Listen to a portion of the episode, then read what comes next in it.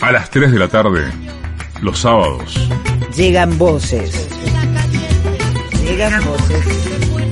Voces, voces, voces. Arranca Alfredo Serrano Mancilla. La pizarra. Por AM750. Me llaman calle pisando baldosa, la revoltosa y tan perdida. Me llaman calle, calle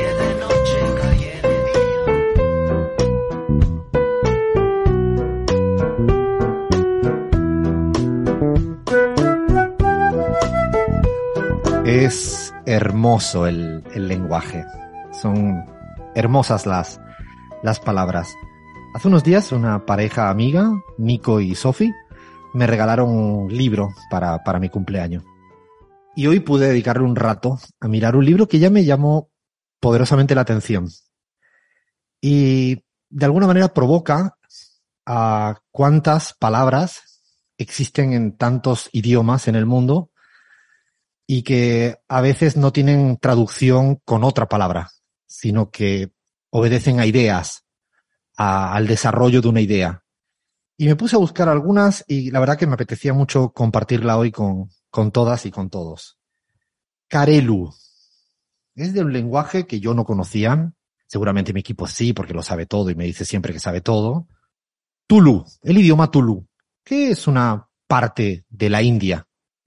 La palabra Karelu significa la marca que queda en la piel por llevar algo muy ajustado. ¿No han pensado alguna vez en esto? En que un calcetín, una camisa, algo le queda muy ajustado. Karelu, una palabra en Tulu. Me encantó. Otra palabra en árabe. Gurfa. Y significa la cantidad de gotas de agua que caben en una palma de la mano.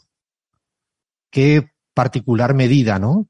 Pero cuántas veces en el mar, en la playa, hemos querido, ¿no? Agarrar esa medida llamada gurfa, ¿no? Me- Realmente hermosa. Fijaros que hay otro, otra lengua, el yidis, que, a ver, búsquenla porque es difícil casi saber, pero es una lengua que se habla por algún sector de los judíos. Y la voy a decir, es trepverter, que significa literalmente trepverter, repito, palabra de escaleras. Y viene a decir que es la respuesta ingeniosa que se te ocurre cuando, es, cuando ya es demasiado tarde. ¿No os ha pasado alguna vez esto?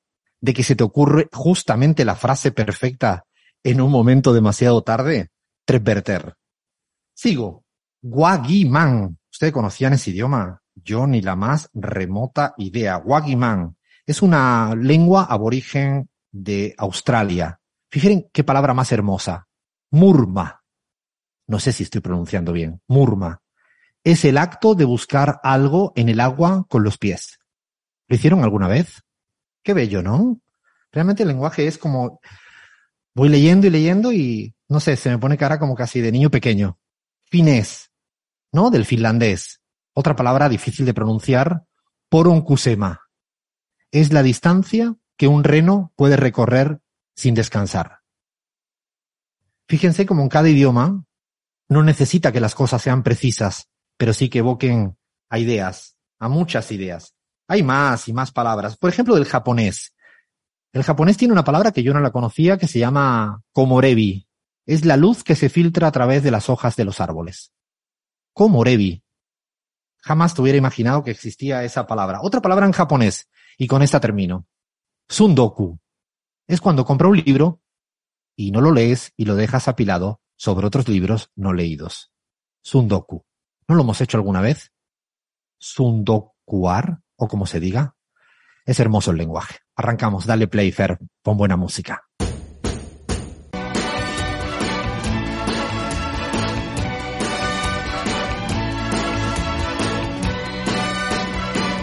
Hoy mí es un día especial, hoy saldré por la noche. Podré vivir lo que el mundo nos da cuando el sol ya se esconde. Podré cantar una dulce canción a la luz de la luna y acariciar y besar a mi amor como no lo hice nunca. ¿Qué pasará? ¿Qué misterio habrá puede ser mi gran noche. Y al despertar ya mi vida sabrá algo que no conoce.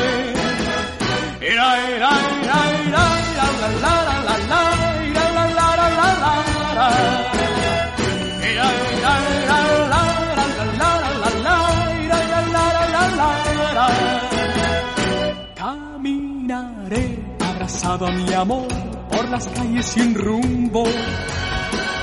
Descubriré que el amor es mejor cuando todo está oscuro. Y sin hablar nuestros pasos irán a buscar otra puerta que se abrirá como mi corazón cuando ella se acerca. ¿Qué pasará? ¿Qué misterio habrá? Puede ser mi gran noche. Y al despertar ya mi vida sabrá algo que no conoce. Ay, ay, ay,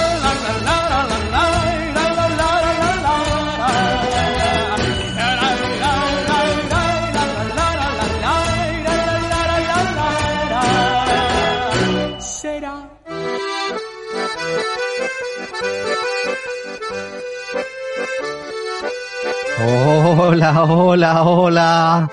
Hoy no me digan que he venido con rap de última onda. No, hoy Rafael, Rafael.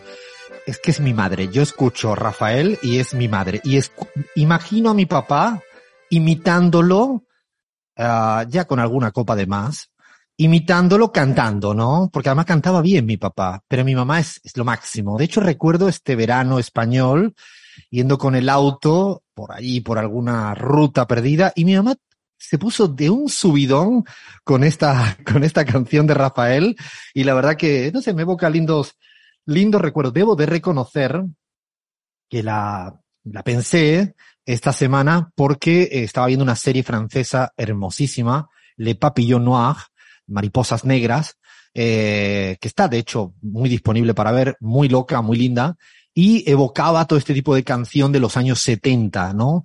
Eh, y estuve dudando entre otra canción italiana, creo que era Gloria, pero bueno, nuestro Fer me dijo, no, Alfredo, donde se ponga Rafael, Rafael, y ahí me decanté a la primerita. Así que nada, aquí estamos haciendo nuestra introducción musical, que a veces no tiene nada que ver con la música, sino con historias de vida, como siempre ocurre. Bueno, he dedicado así a, mi mamá, le hago un guiño, le hago, le mando un besito que ha estado pachucha en las últimas, en las últimas semanas. Ay, qué de cosas, qué de cosas, qué de cosas, qué de cosas, qué, qué. Ahora le voy a preguntar a mi equipo, porque si sabían lo que era el lenguaje Yulu, Yuri, Turi, Wangi, Wangi, todo esto que he dicho, que no he dicho nada, no me lo estoy inventando, ¿no? El, no, ¿cómo era? El Gurfa, el, seguro van a decir sí, Alfredo. Pues me, esta semana se han reído de mí porque no conocía a Daddy Yankee. Mi amigo Guillermo Glietti también me chicaneó el domingo que estaba escuchando el, el podcast, ¿no? De, la pizarra, pero Alfredo, como no conoces a Daddy Yankee. No, ahora digo, ah, sí, ahora vengo yo aquí con el lenguaje este, pues no sé, el tagalo, el guaguimán. A ver qué pasa aquí ahora. No, no, no, no. De verdad que la disfruté mucho en, el, en la semana pasada y esta semana esto viene cargadísimo, cargadísimo. Tenemos algunas ausencias, porque bueno, están ahí con algunos problemillas, pero nada, problemillas nada, nada serio. Le mandamos un beso fortísimo a, a Flavia. Eh, y que se mejoren, ella sabe a, a, qué se refiere, se mejoren, se pongan bien. Eh, y a nuestra Gaby, que no sé, debe estar arreglando el paro cívico en Santa Cruz. Eh, si hay alguien que pueda arreglar eso, no es la Gaby. Que la Gaby lo que más le gusta es una grieta. Entonces, si la Gaby la mandamos a resolver un conflicto, siendo ella de Santa Cruz, siendo Camba, con un conflicto que hay, bueno, ¿y si la mandamos? A ver si la localizamos, no sé si va a aparecer o está discutiendo con Camacho cualquier cosa. Ah, sí, lo que tengo es el equipazo. El equipazo al completo, al completísimo, los de siempre, los que no me fallan, no se van a resolver ningún quilombo. O sí, vamos a ver, vamos a ver. Vamos a empezar por Guayaquil, por Salamanca. Abraham Verduga, ¿cómo estás, compañero? ¿Cómo va todo?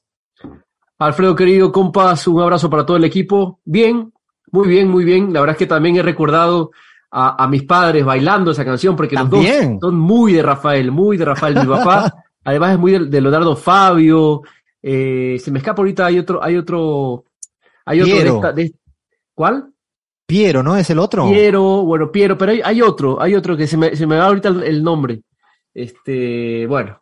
En todo caso, me, me, ha encantado escuchar, me ha transportado automáticamente a mi, a mi, infancia viendo a mis viejos bailar este tipo de música, ¿no? Qué hermoso. ¿Se escuchaba en Ecuador, palabra... Abraham? ¿Cómo? ¿Se escuchaba en Ecuador? Sí, uff. No, no, sé si hay algún país en América Latina donde no se escuche Rafael. Vamos Yo a preguntarle ahora, vamos a preguntarle al resto. De, de esta música, totalmente, totalmente. Nankurunaisa es la palabra que te iba a proponer. Alguna vez creo que la deslicé por ahí, que es española, perdón, es japonesa, eh, y que significa todo pasará, el tiempo todo lo cura. Eh, palabra japonesa ah, que me qué hermoso. Nankurunaisa, Eh, sí. ¿Cómo? Re- Repítela un poco más lento, porque so- justamente en esta línea de lo que veníamos hablando, como a veces cuesta de explicar una idea y, y tienen idiomas que la palabra la cuña en un término, ¿no? La palabra es larguita y, y se escribe hermoso, además, con una K en medio. Nankurunaisa. Nankurunaisa. Nankurunaisa. Ah, me gustó, me gustó mucho, mucho, Es hermosa. mucho. Es- hermosa palabra. De hecho, sí, creo que, que estas palabras hermosas. Bueno, voy a seguir saludando a, a la banda. Me voy ahora a, a México. Un poco también hay ahí de Venezuela. Hay un poquito también de África. Sí, sí, hay África. Sí, algún día a los que ahora recién se suman a la pizarra van a entender por qué, porque es que sí, eh, Crismar Lujano un día vivió en Togo, aunque no se lo crea ya nadie. Sí, vivió, ni ella puede ser que se lo crea, vivió en Togo, sí. ¿Cómo estás, Cris? ¿Cómo va todo, compañera? Tal cual, Alfredo. A veces parece que sucedió en una Matrix, en un universo paralelo, haber vivido en África, pero ojalá tengo muchas ganas de, regresar. Eh, hoy, en todo caso, vamos a estar hablando de cuestiones que también incluyen a África eh, y a otros continentes, porque eh, hay un fenómeno que está ocurriendo que empezó por allá en el norte de América y se sigue extendiendo, expandiendo, que es lo que le llaman la gran renuncia. Habrán personas que ya habrán escuchado ese término porque tiene ya rato como que nombrándose, pero hoy vamos a, a- a saber si esto se ha replicado en América Latina y de qué manera. Es sugerente el término, ¿no? La gran renuncia. ¿Qué significa? ¿Está renunciando todo el mundo a, a algo? Y un poco, y un poco sí. Se vamos a explicar como fenómeno un poco sociológico, un poco político, un poco laboral, un poco de época. Eh, interesante para, para ver la, la segunda hora del, del programa. Algo que tiene mucho trasfondo eh, socioeconómico, político, pero creo que es un, no sabemos si en América Latina hay o no, pues seguramente Chris con la investigación que ha hecho nos va, nos va a dar algunas luces y pistas. Sigo saludando ahora, me voy a la banda, a la banda argentina, ahí en algún lugar del estadio de Nueva Chicago. No, no, no está, pero desearía estar. Leandro Álvarez, ¿cómo estás, compañero? ¿Cómo va todo? Hola, hola Alfredo, ¿cómo estás? Buenas tardes eh, a todas y todos nuestros queridos oyentes. Eh, y hoy, Alfredo, se me da, por fin vamos a hablar de lo que, de una de las cosas que más me interesan en la vida, más allá del fútbol. Estamos hablando del vegetarianismo. Pero el vegetarianismo, particularmente su desarrollo en Latinoamérica. Eh, así que vamos ahí a ahondar en un par de cifras de cómo viene creciendo esta tendencia, este modo de vida, ¿no? Eh, que también tiene su, su costado político y que vamos a desarrollar eh, en la segunda hora del programa y en la primera hora también tendremos un poquito de análisis de lo que viene ocurriendo en la campaña por la elección presidencial en Brasil y un poquito de todo en nuestra querida Latinoamérica. O sea, has hecho lo imposible para meter con calzador, sin calzador, el tema, tu tema, ¿no? Mi tema, Alfredo, así es. Yo, la verdad es que de acá quiero que por lo menos llevarme cinco oyentes de la pizarra convertidos al vegetarianismo. Con eso me conformo. Esperemos que ningún, ninguna oyente se sume a la sección, a la facción de Leandro, pero lo vamos a discutir en la segunda hora del programa. Vamos a ver cómo nos sale. Ya hemos tenido algunos rifirrafe. Me- El Guillo Glietti ya se ha peleado más de una vez con él. Yo lo hago siempre, a ver cómo el equipo del resto se... Pero vamos a dar datos, vamos a estudiar un poquito todo este fenómeno más en América Latina que en otros lugares.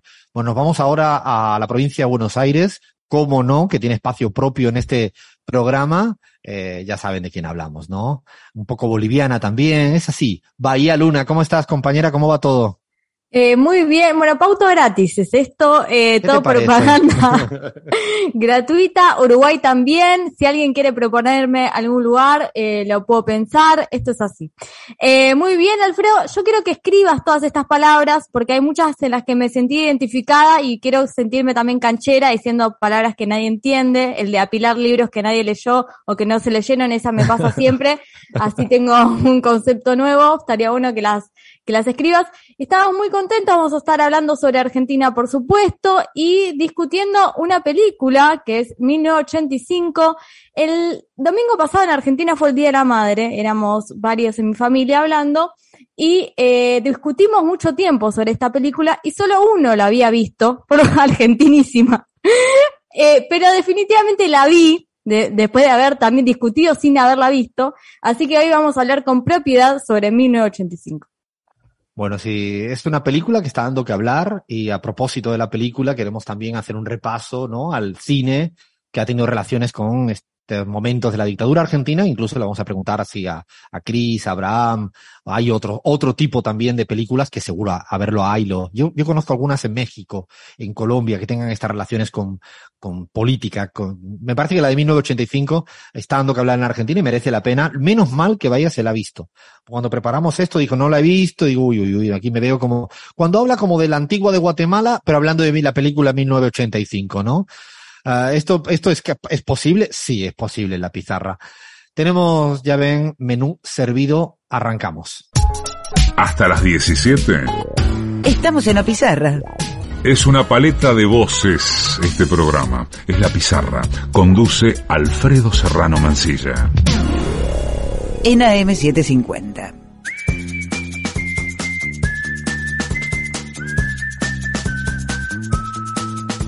Vamos con nuestra vuelta al mundo, pero antes yo tengo una pregunta, se me ha olvidado en la, introducción, y es eh, si conocen a Rafael, los papás y las mamás en diferentes lugares de, América Latina, no lo sé. A ver, Cris, tu mamá, tu mamá, concéntrate, porque sé que está hablando con tu mamá, de hecho. Le estás preguntando a tu mamá en, vivo y en directo, no la estamos viendo, los que estén viendo en Twitch verán a, a Cris girándose al lado, es porque está en directo hablando con la madre. ¿Conoce a Rafael o no? Claro que conoce a Rafael, pero a mí me da mucha risa porque le estoy preguntando y me dice que no lo conoce. Y después, mamá, pero tú conoces la canción porque yo escuché que él- yo me acuerdo que la ponías. No, ah, no, sí lo conozco, pero no lo conozco en persona, me está diciendo. Obviamente, no lo conozco en persona. Pero Rafael se ponía en la casa. Yo era la que no sabía que esa canción era de Rafael. Así que bueno, Ah. todos los días se aprende algo nuevo, Alfredo. Sí, bueno, yo te voy a, eh, antes, bueno, voy a seguir preguntando y ahora confieso algo. Creo que lo dije alguna vez. Eh, Bahía, ¿tu familia conocía a Rafael? Se conocía a Rafael, no se escuchaba mucho Rafael. Soy de- más de la banda de Sandro, como dijo Abraham fuera del aire. Eh, amamos a Sandro, yo particularmente. Pero sí, por por supuesto que en Argentina se conoce a Rafael. Mm. Lean vos. Sí, mi, mi tía fanática enferma cuando yo era chiquito de, de, em, Rafael y de Diango también. Ah, Eh, otro. Mi papá era otro sí, sí. fanático Diango. Sí, sí, sí, sí, me ponía los domingos a la mañana todo lo que da canciones de Rafael y Diango y cantaba a puro volumen. Disculpen, pero esta anécdota creo que ahora no lo había pensado, pero creo que merece la pena contarlo. Eh, un día conocí a Chávez y un día hablé con él en privado y el día que conocí a Chávez, a Hugo Chávez, eh, me saludó, evidentemente no me conocía de nada, eh, yo venía para hablar de un tema de economía hace mucho tiempo y me dijo de dónde eres. Y yo le dije que era de España. ¿Y de dónde eres de España? Muy de Chávez hacerte una segunda, tercera pregunta, ¿no? ¿Y de dónde eres de España? Y yo le digo, de Andalucía. Y empezó a cantarme por Rafael. Entonces, claro, yo me paralicé, me miró con cara como, yo estaba nervioso, como qué carajo me estás eh, diciendo yo a él, como, y me, me vio cara con esa habilidad de Chávez, mm, rápidamente se puso en mis zapatos y me dijo, pero ¿no sabes quién es? Y claro, si es el ídolo de mi madre. Y los primeros cinco minutos con Chávez en mi vida hablé de Rafael. Imagínense qué loco es este, este mundo, ¿no? La gente pensaría que uno va a hablar, ¿no? Que le vas a dar la fórmula de la economía que no tenía nadie, ni yo ni nadie, pero hablas que acabas hablando de Rafael y, siempre pensaba esa habilidad que tenía él para, bueno, para saber siempre ubicarse en el, en el mundo, inclusive a un andaluz como yo hablándome de, de Rafael. Así que ahora es verdad lo que dice Chris, claro, en Venezuela también se escuchaba eh, Rafael y de, y de qué manera. Bueno, vamos a empezar de hecho ya, ya que estamos hablando de Venezuela, Chris, ha habido una noticia eh, que todavía creo que está en calidad de noticia, no ha sido reconfirmada por nadie ni de ninguna de las partes, pero uf, ha, ha generado un buen cimbronazo en la geopolítica mundial. Esto es eh, la crónica, una crónica anunciada, de una muerte anunciada, de como al tirar el título de algún libro, porque, bueno, aparentemente Chao Guaidó hasta enero del 2023 le va a durar el título autoimpuesto, autoproclamado de presidente interino de Venezuela. Esto según algunas fuentes ligadas o muy cercanas a la oposición, quienes han comentado, porque bueno, eh, todo esto surgió a raíz de un artículo publicado por el Financial Times en el que se dice que, eh, bueno, el gobierno de Estados Unidos estaría o dejaría de reconocer a Guaidó como presidente interino de Venezuela a partir de enero del año próximo, o sea, en un par de meses. Así que eh, habrá que ver, habrá que, estoy esperando que llegue enero con muchas ganas. Eh, y yo le invito al señor Guaidó que vaya de nuevo a la plaza donde se autoproclamó para que eh, se desproclame digámoslo así, de presidente interino. Así que eh, a mí lo que también me da curiosidad, Alfredo, es saber a qué se deberá esta, más allá de justicia poética con, con, con Guaidó, en realidad cuáles son las intenciones detrás de, de esta decisión.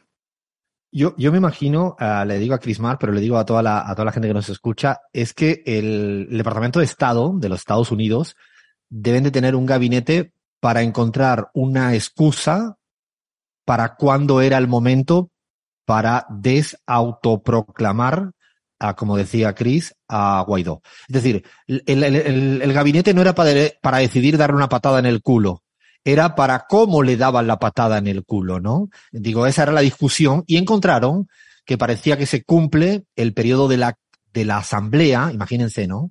De la asamblea, una asamblea que, que tampoco existe, uh, para encontrar esta excusa. El gabinete, los gabinetes son buenos para, para este tipo de, de, de cosas, así que, y efectivamente también creo que lo dejaba entrever eh, Crismar, pareciera que también quizás hay un interés, ¿no? Petrolero y algunas otras variables que, que parece que aceleran. Lo, la Unión Europea le pasa igual, hizo lo mismo, ¿no? Y salvo algunos países, el Reino Unido, que no está como para que den lecciones de nada. Eh, Cuidado se proclama Guaidó en el Reino Unido, te iba a decir. Sí, es cierto, ahora que lo dices, la, está muy buena, Abraham. Está vacante, ¿no? La tenemos vacante, la, pues, así que mira, es verdad, es una salida, si la, si la aguantan hasta Navidades, o incluso no hace falta, pueden nombrar ahora a alguien, son 45 días, llegan a Navidades, otra vez se destituye, qué países serios, ¿eh? Ay, ay, ay, pero es importante, es una noticia que tiene trasfondo y además eh, iba consultando a mis fuentes, como dicen, que, además no son venezolanas, lo digo para, para, para que no se crean, y me han dicho que sí, que esto es un tema que se viene trabajando muy en serio. Uh, veremos, veremos a ver qué ocurre. Eh, vámonos a Brasil, de, vámonos a Brasil, donde también de hecho ha habido un conflicto con el tema venezolano, pero prefiero casi pasarlo por alto porque es tan desagradable como lo ha hecho Guaidó, que, que Guaidó, sí, prácticamente es otro Guaidó, el Bolsonaro este, eh, pero me, me, interesa mucho ya ver, estamos muy cerca, cada vez más cerca, lean, de, de la, de la gran elección, segunda vuelta en Brasil, y cómo está el patio, ¿qué, qué dirías? Así es, Alfredo. Eh, tenemos a, estamos ya casi en la recta final de las elecciones en Brasil y muchos eh, especialistas están hablando casi de un empate técnico entre Bolsonaro y Lula. Eh, Bolsonaro está recortando distancia, esto lo están reflejando eh, las últimas encuestas y también está haciendo un trabajo eh, militante muy fuerte utilizando figuras como Neymar a muy pocos días también de, eh, de, realizarse la Copa del Mundo en Qatar 2022. Está llamando incluso a, a, sus votantes a salir a votar con la camiseta de Neymar, con la 10 de la selección de Brasil. Pero Lula tomó el guante muy inteligentemente, Alfredo, eh, y te cuento que en una entrevista eh, que dio a Flow Podcast dijo que, que Neymar tiene todo su derecho a militar por quien quiere, pero quizás tiene miedo que si él gana las elecciones, eh, se vaya a saber cuánto dinero Bolsonaro le perdonó de impuesto a la renta. Y este es un detalle no menor, Alfredo, mientras veo que estás, nos estás sacando una foto con el celular, los que están en Twitch lo pueden ver, porque Los problemas con el fisco de Neymar se, eh, se arrastran desde hace casi una década cuando fue transferido del Santos al Barcelona. No sé si, recorda, eh, si recordás, pero fue por una cifra muy superior a la que finalmente indicó. De hecho, el hay contrato. un juicio en la actualidad. Hoy en día, eh, justamente se está celebrando un juicio estos días en España al reve- eh, a propósito de esto. Declaró hasta el presidente del Real Madrid, Florentino Pérez. Así es, Alfredo. El monto declarado fue de 57 millones eh, de euros, cuando eh, al, va- al valor real habría sido de 83 millones. ¿Quién se quedó con esa plata? Bueno, eh, Neymar va a tener que dar explicaciones ante la justicia. Obviamente, si Bolsonaro no gana las elecciones, que está completamente dispuesto a perdonarle eh, esto. Pero volviendo a las elecciones, si te parece, hacemos un breve Pero, repaso. perdóname del- que te diga, Lean, pero me pareció muy valiente Lula en, en ir de frente ante Sí, Neymar y totalmente. decirle, sí, eh, tiene el derecho que le dé la gana de decir lo que quiera, es correcto. Se lo está diciendo al símbolo del fútbol brasilero, ¿eh? Y le Sí. dice de frente, también es verdad que usted tendría incentivos eh, para que gane Bolsonaro. Y, y hacerlo de frente, a mí me parece que cada día lo valoro más en términos políticos, porque cuando uno retrocede, se calla, porque el, el asesor de turno le diga en este tema no te metas, deja de ser creíble, o sea, me pareció sumamente valiente y yo al menos lo agradecí eh, mucho. Sí, y además tiene que ver con que no todas las figuras son intocables, ¿no? Porque eh, se la pasan diciendo cosas, barbaridades sobre Lula, ¿por qué no vamos a decir verdades eh, sobre figuras tan, tan, bueno, tan populares en Brasil como, como Neymar? Porque es una realidad. Las encuestas. El último reve- el relevamiento de IPEC, Exibope y Quaest da de 3.008 casos publicado el lunes 17 de octubre. Eh, 54% de los votos eh, le daba a, eh, a Lula, mientras que Bolsonaro 46%. Bueno, esta diferencia de 8 puntos representa una disminución de la brecha entre ambos eh, candidatos, porque recordemos que en su anterior informe le daban 55% a Lula, 45% a Bolsonaro. Otro eh, conjunto de, de- de sondeos que se fueron recopilando refleja un achicamiento también de la brecha. Tenemos a eh, Datafolia, que también registraron eh, un porcentaje de 53% para Lula y 47% para Bolsonaro, mientras que Poder Data muestra eh, a Lula liderando con un 52% contra un 48% eh, de Bolsonaro. Y según las encuestas, entre el 6 y el 8% están todavía indecisos. Es un eh, número considerable, pero eh, que la verdad es que habla ya de un escenario donde casi todas las personas tendrían su, su voto decidido, ¿no, Alfredo? Eh, justamente, de hecho, esos números que estás dando, si, si lo vamos observando eh, eh, en la totalidad, en CELAC eh, vamos publicando permanentemente eh, el promedio de todas las encuestas publicadas. Eh, el último reporte es 25 encuestas publicadas eh, sobre la segunda vuelta en Brasil. Los valores justamente son 52.3 para Lula, 47.7 para Bolsonaro. Repito, 52.3 versus 47.7. La brecha se achica, como bien decías, Lean, y hay que tener en cuenta dos aspectos. Primero, que hay un margen de error, por lo tanto, si uno contabiliza el margen de error, la cosa estaría bastante más ajustada, o es posible que esté ajustada. Y segundo, el promedio de las encuestas en la primera vuelta subestimaron un poquito a Bolsonaro, no a Lula. De tal manera que podría estar más ajustado, un poco en la línea de lo que estabas planteando, Lean, el escenario está mm, un poquito más ajustado, insisto, según dicen todas las encuestas. También es verdad que habitualmente aciertan mucho más en segunda vuelta que en primera. Hemos revisado en CELAC durante las últimas cuatro elecciones presidenciales en Brasil y son mucho más finas en segunda vuelta que en primera. Es otro dato para, para aportar. Otro aspecto importante. En Brasil, desde que hay segunda vuelta, en ninguna elección insisto, en Brasil, desde que hay en segunda vuelta, en ninguna elección hubo más participación en la segunda que en la primera. No hay más gente que va a votar. Podría pasar, podría pasar. No tenemos la bola de cristal de Abraham para esto. Pero los datos hacia atrás dicen que no hubo ninguna elección en segunda vuelta donde superara el grado de participación. Y doy un último dato que calculó la unidad de opinión pública de CELAC que me parece sumamente interesante, que yo ahí creo que da esperanzas a que gane Bolula. Es que de cada 10 votos, de cada 10 votos que eh, hoy en día no tendrían a quién votar, porque votaron por afuera de los dos principales, insisto, de cada 10 votos, ¿no? Que no saben a quién votar, porque no son ni Lula ni Bolsonaro, dijeron, votaron al tercero, al cuarto, al quinto, ¿no? Lula solo requeriría dos de cada diez votos.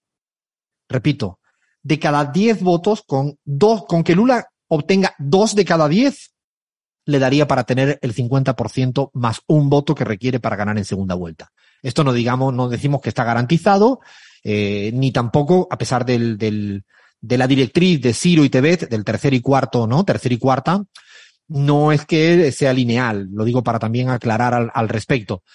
Eh, pero bueno, esto lo vamos a seguir tratando seguramente la semana próxima, que estaremos a, en ciernes.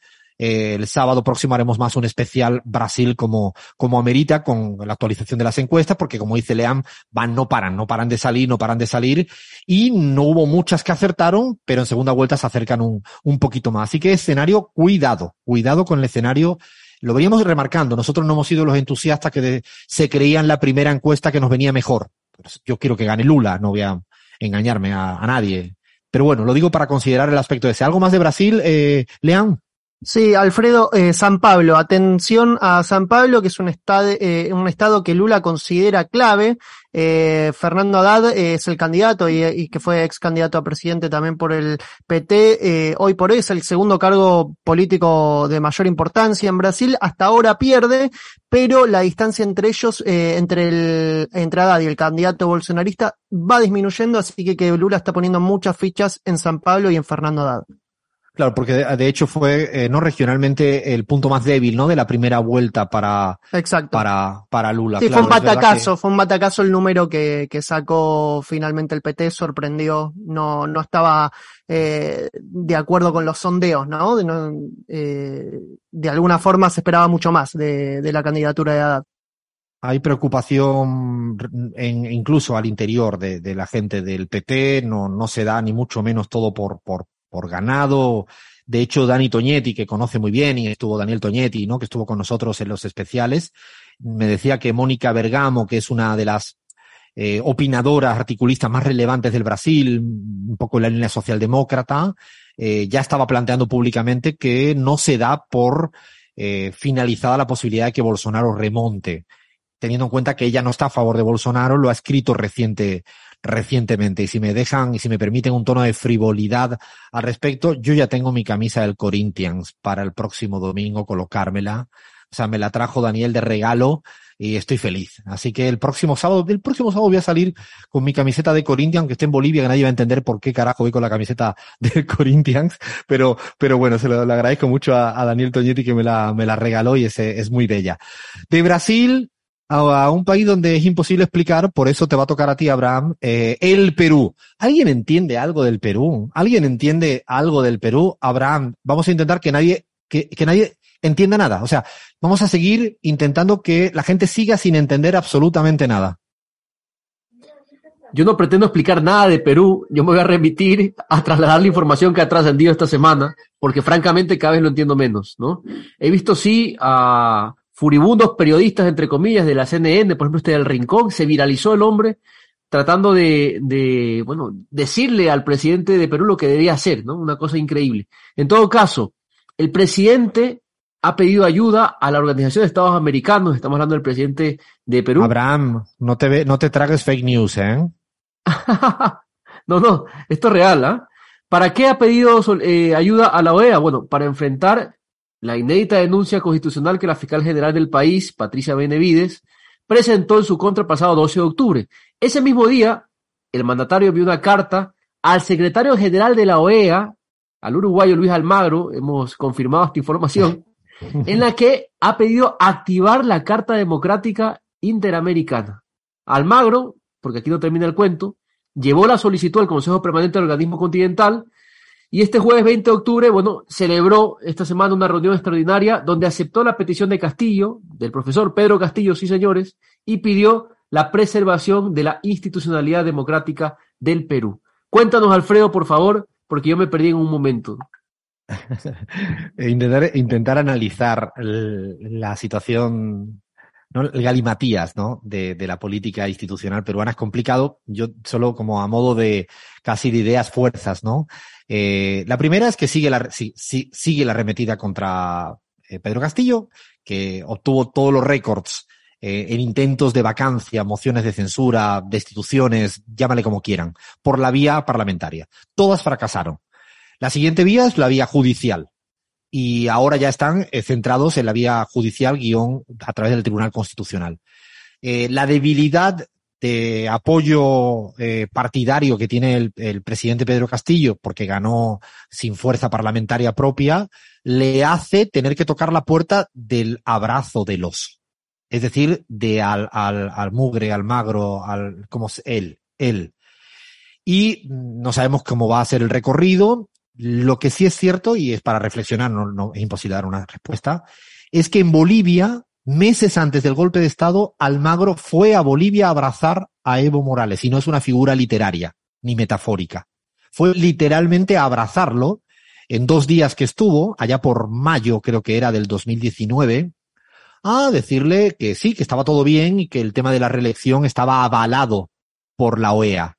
Tanto así que la derecha eh, boliviana salió a matarlo Almagro y meses después puñalada por la espalda, por delante, por el lateral, bueno, el golpe de Estado donde la OEA tuvo el rol protagónico que tuvo. Esto para ponerlo encima de la mesa, ¿no? Creo que esto es una advertencia, entendiendo que cuando uno va a tocar, no, no quiero ser tan frívolo ni tan simplista, ¿no? No es que creo que Pedro Castillo vaya a buscar al magro porque crea que es su amigo. Eso, este tipo de análisis tan simplistas se lo regalo para, para otra gente. No, no creo que sea tan así nunca. No es porque confían, sino a veces que no tienen dónde, por dónde salir. Es más complejo pero es un riesgo que ya ocurrió en Bolivia hace dos días. Veremos, veremos, veremos, veremos, veremos otro episodio más de la política peruana. Y si alguien quiere entender otro país, es Argentina. O sea, vamos de fácil, países fáciles. Estamos en la sección países, países fáciles. Y para eso también traemos a alguien que va a intentar que nadie entienda Argentina. O sea, lo que nosotros tenemos son gente que no pueden ayudar a entender nada. Eh, Bahía Luna ya estamos a nivel de Perú. Yo creía que estábamos como un par de escalones más abajo y ahora subimos nuevamente a eh, la incomprensión. No, en la semana pasada hablamos del índice de inflación, esta semana volvemos, en los precios de los bienes básicos crecen a pesar de que el dólar blue se mantiene estable, ¿no? Y esto en base a un estudio de CELAG eh, sobre siguientes productos. Azúcar, pañales, fideos, papa, huevo, cebolla, aceite de girasol, lavandina, yogur firme, todos estos precios de la canasta básica, eh, productos que consume cualquier familia normal, que suben, a pesar de que el dólar se mantiene prácticamente estable, ¿no? Y en relación también con esto, una noticia, así que ya ahí te dejo, Alfredo, que, acote sobre este informe, que es eh, que se dio una multa para empresas que duplicaron los envases para subir los precios, ¿no? Por generar error, engaño y confusión en los consumidores. Y esto también se da en el marco de la discusión por el congelamiento de los precios, ¿no? Digamos, la Secretaría de Comercio de Nación y también de Provincia está poniendo el ojo acá, que me parece que es bastante importante, sobre todo los productos de las grandes empresas en góndolas, ¿no? Productos que tenían envase similar a, a, a productos viejos con, con etiquetas eh, confundidas o productos que eh, publicaban los mismos eh, en Internet con precio diferencial, digamos, estas cuestiones que en realidad son engaños para consumidores y que también el Estado tiene que regular de alguna forma, porque si no es un desmadre como viene siendo. De, hecho, el, debate de precios es un debate en Argentina muy complicado. Recomiendo encarecidamente una entrevista que le han hecho a Rafael Correa, que está pasando unos días presentando un documental precisamente por las víctimas del, de la persecución judicial en el Ecuador. Me he propuesto no decir lawfare más. Eh, me he propuesto decir lawfare no más. Persecución judicial, ¿no? La gente entiende lo que es una perseguirse, ser perseguido pues por la justicia, ¿no? Bueno, pues eso, eh, presentó un documental, eh, lo presentó ayer viernes, eh, pero está por, por Buenos Aires, hace una entrevista a Gustavo Silvestre en C5N y Pedro Brieger. Recomiendo muy bien, la, recomiendo que la gente que le interese el tema, qué serio se pone cuando le preguntan por la inflación y la dolarización. Y lo digo con que es, que es serio porque no sale a decir qué fácil es. Dice qué complicado es. Y cuando le preguntan por los pros y los contras de una dolarización para resolver el problema de la inflación, dice, hay ventajas y hay todos estos inconvenientes y da una lección de política económica en cinco minutos que yo se la recomiendo a mucha gente que habla rápidamente a la ligera, con mucha seriedad, mucho rigor y creo que no es un tema fácil para salir. Nosotros, de hecho, precisamente como mencionabas, Bahía, hemos intentado contribuir al debate, bueno, poniéndonos la vista en un lugar eh, al final el dólar, de, el tipo de cambio paralelo, el blue, el ilegal, se mantiene estable los ul- tres últimos meses, pero no paran de crecer los precios de los bienes básicos. Por lo tanto, no pareciera que hay una relación tan inmediata, directa, simple y tonta. ¿Que influye? Seguramente, pero no es la única. O sea, es un tema, y es un tema porque sobre todo nos preocupa porque le jode a la gente, a la gente común que no puede soportar este, esta, esta cabal- cabalgata no acelerada de, los precios. En paralelo, ¿no? La oposición haciendo campaña electoral,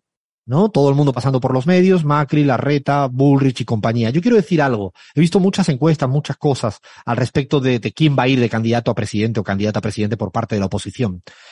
Eh, yo diría que he visto información de todo tipo. Mi eh, hipótesis, a partir de los datos propios de CELAG, es que la reta sería el que mejor le va si compiten todos, es decir, Bullrich y Macri.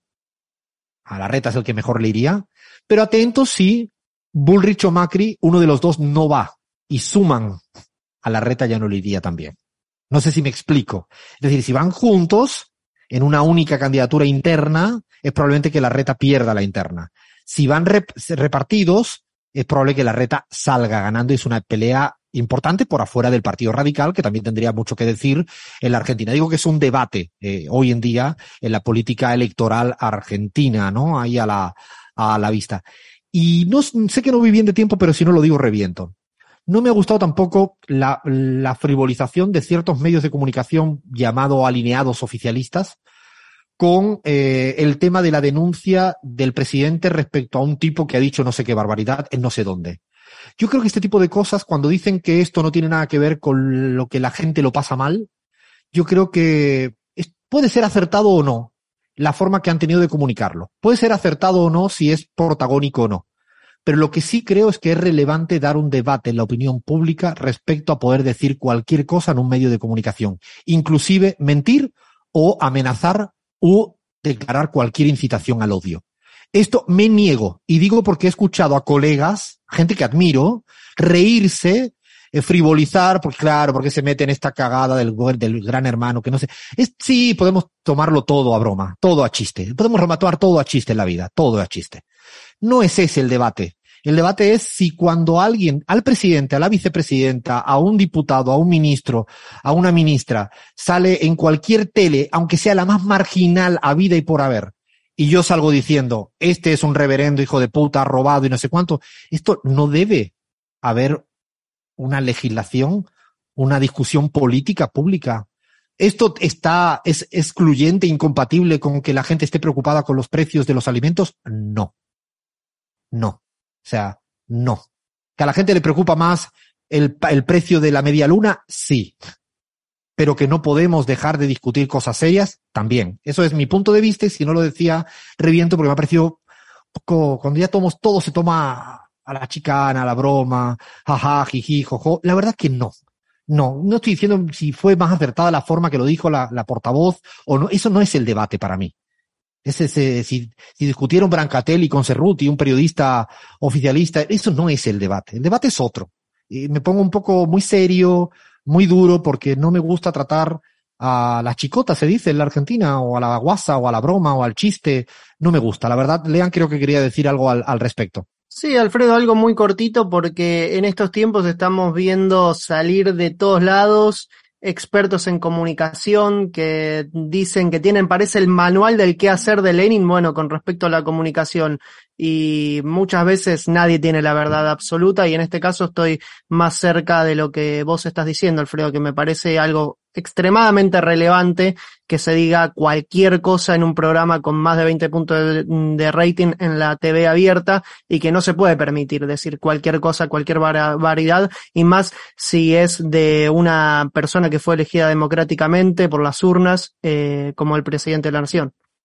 Claro, que si empezamos a vale todo, ¿no? Porque además es cierto que si lo tocas lo haces público, pero mejor que sea público este tipo de debates. O, o queremos discutir Exacto, sobre si, sí. si Elegante y Wanda Nara han hecho un vídeo o no. Está bien también discutirlo. Pero me parece bien. Eso no es excluyente con que los principales proble- problemas son otros. Y claro, evidentemente son otros. Pero bueno, digo, eh, la verdad que era un tema que lo tenía ahí. Me venía como revoloteando y me sentía no, no sincero, sino lo decía ah, y lo compartía con nuestra gente que nos escucha en la Argentina y, y afuera de ella. Colombia, ha pasado un quilombo increíble, que Cris, ¿no? Otro, otro quilombo, vamos de quilombo en quilombo, madre mía de mi vida. Cuidado que ya le viene la arremetida a Gustavo Petro. No llega a los 100 días y llegó la arremetida, se va percibiendo. Voy olfateándolo, inclusive estando en Buenos Aires. ¿Qué pasó esta semana, Cris? Bueno, dos cosas muy puntuales, Alfredo. La primera, eh, se registró, bueno, algunas cuestiones relacionadas a violencia por eh, algunas protestas que se hicieron en el centro de Bogotá, que terminó con un saldo de 27 heridos y entre ellos hubo eh, 11 policías, ¿no? Ya el mandatario, colombiano, Gustavo Petro, pues ya se había pronunciado a través de Twitter condenando el hecho y, eh, o sea, los actos de violencia, las agresiones y diciendo que, bueno, que también los policías son sujetos de derechos eh, humanos. Y además de eso, eh, recientemente el presidente eh, Petro pronunció un discurso que le sacó ronchas a varios, ¿no? Eh, hizo señalamientos muy directamente a Estados Unidos, respondió a quienes les piden moderar sus declaraciones en la misma línea, habló sobre la alza del dólar eh, y las repercusiones en el, en el peso colombiano y también de una propuesta eh, de América Latina para construir una agenda en común y enfrentar la crisis mundial que se avecina. Tenemos un audio para ver si lo queremos escuchar. Viene una crisis económica, indudable. Los Estados Unidos prácticamente están arruinando todas las economías del mundo. Se ha destruido la economía alemana, el medio y vecina a la guerra. Se está vaciando la economía de las naciones latinoamericanas. Es difícil la arremetida que le vienen en puertas adentro y puertas afuera. Es difícil gobernar. Eh, la situación que ha tenido creo que lo ha resuelto con mucha uh, honestidad eh, de irse a visitar a la policía, sabiendo que la historia del policía, de los policías contra la ciudadanía en Colombia, uh -huh, pero me parece que era momento de decir no, no podemos ir por una vía no pacífica de las protestas y se ha posicionado con valentía. Y luego la arremetida en materia económica viene, se acerca se acerca. La semana próxima o la otra vamos a presentar un estudio también que vamos haciendo en CELAC de lo que hizo Bahía para Argentina, de la, presencia mediática de ciertos líderes y lideresas en, en, los grandes medios. Ya tenemos resultados de Colombia, de Perú y de México. Seguramente le pediré a, Bahía que, comparta con, todas vosotras y, vosotros. Para terminar, eh, estamos casi sin tiempo, no hemos podido localizar a, a Gaby, pero no podemos dejar de decir, atención, semáforo en ámbar, eh, Bolivia Atención.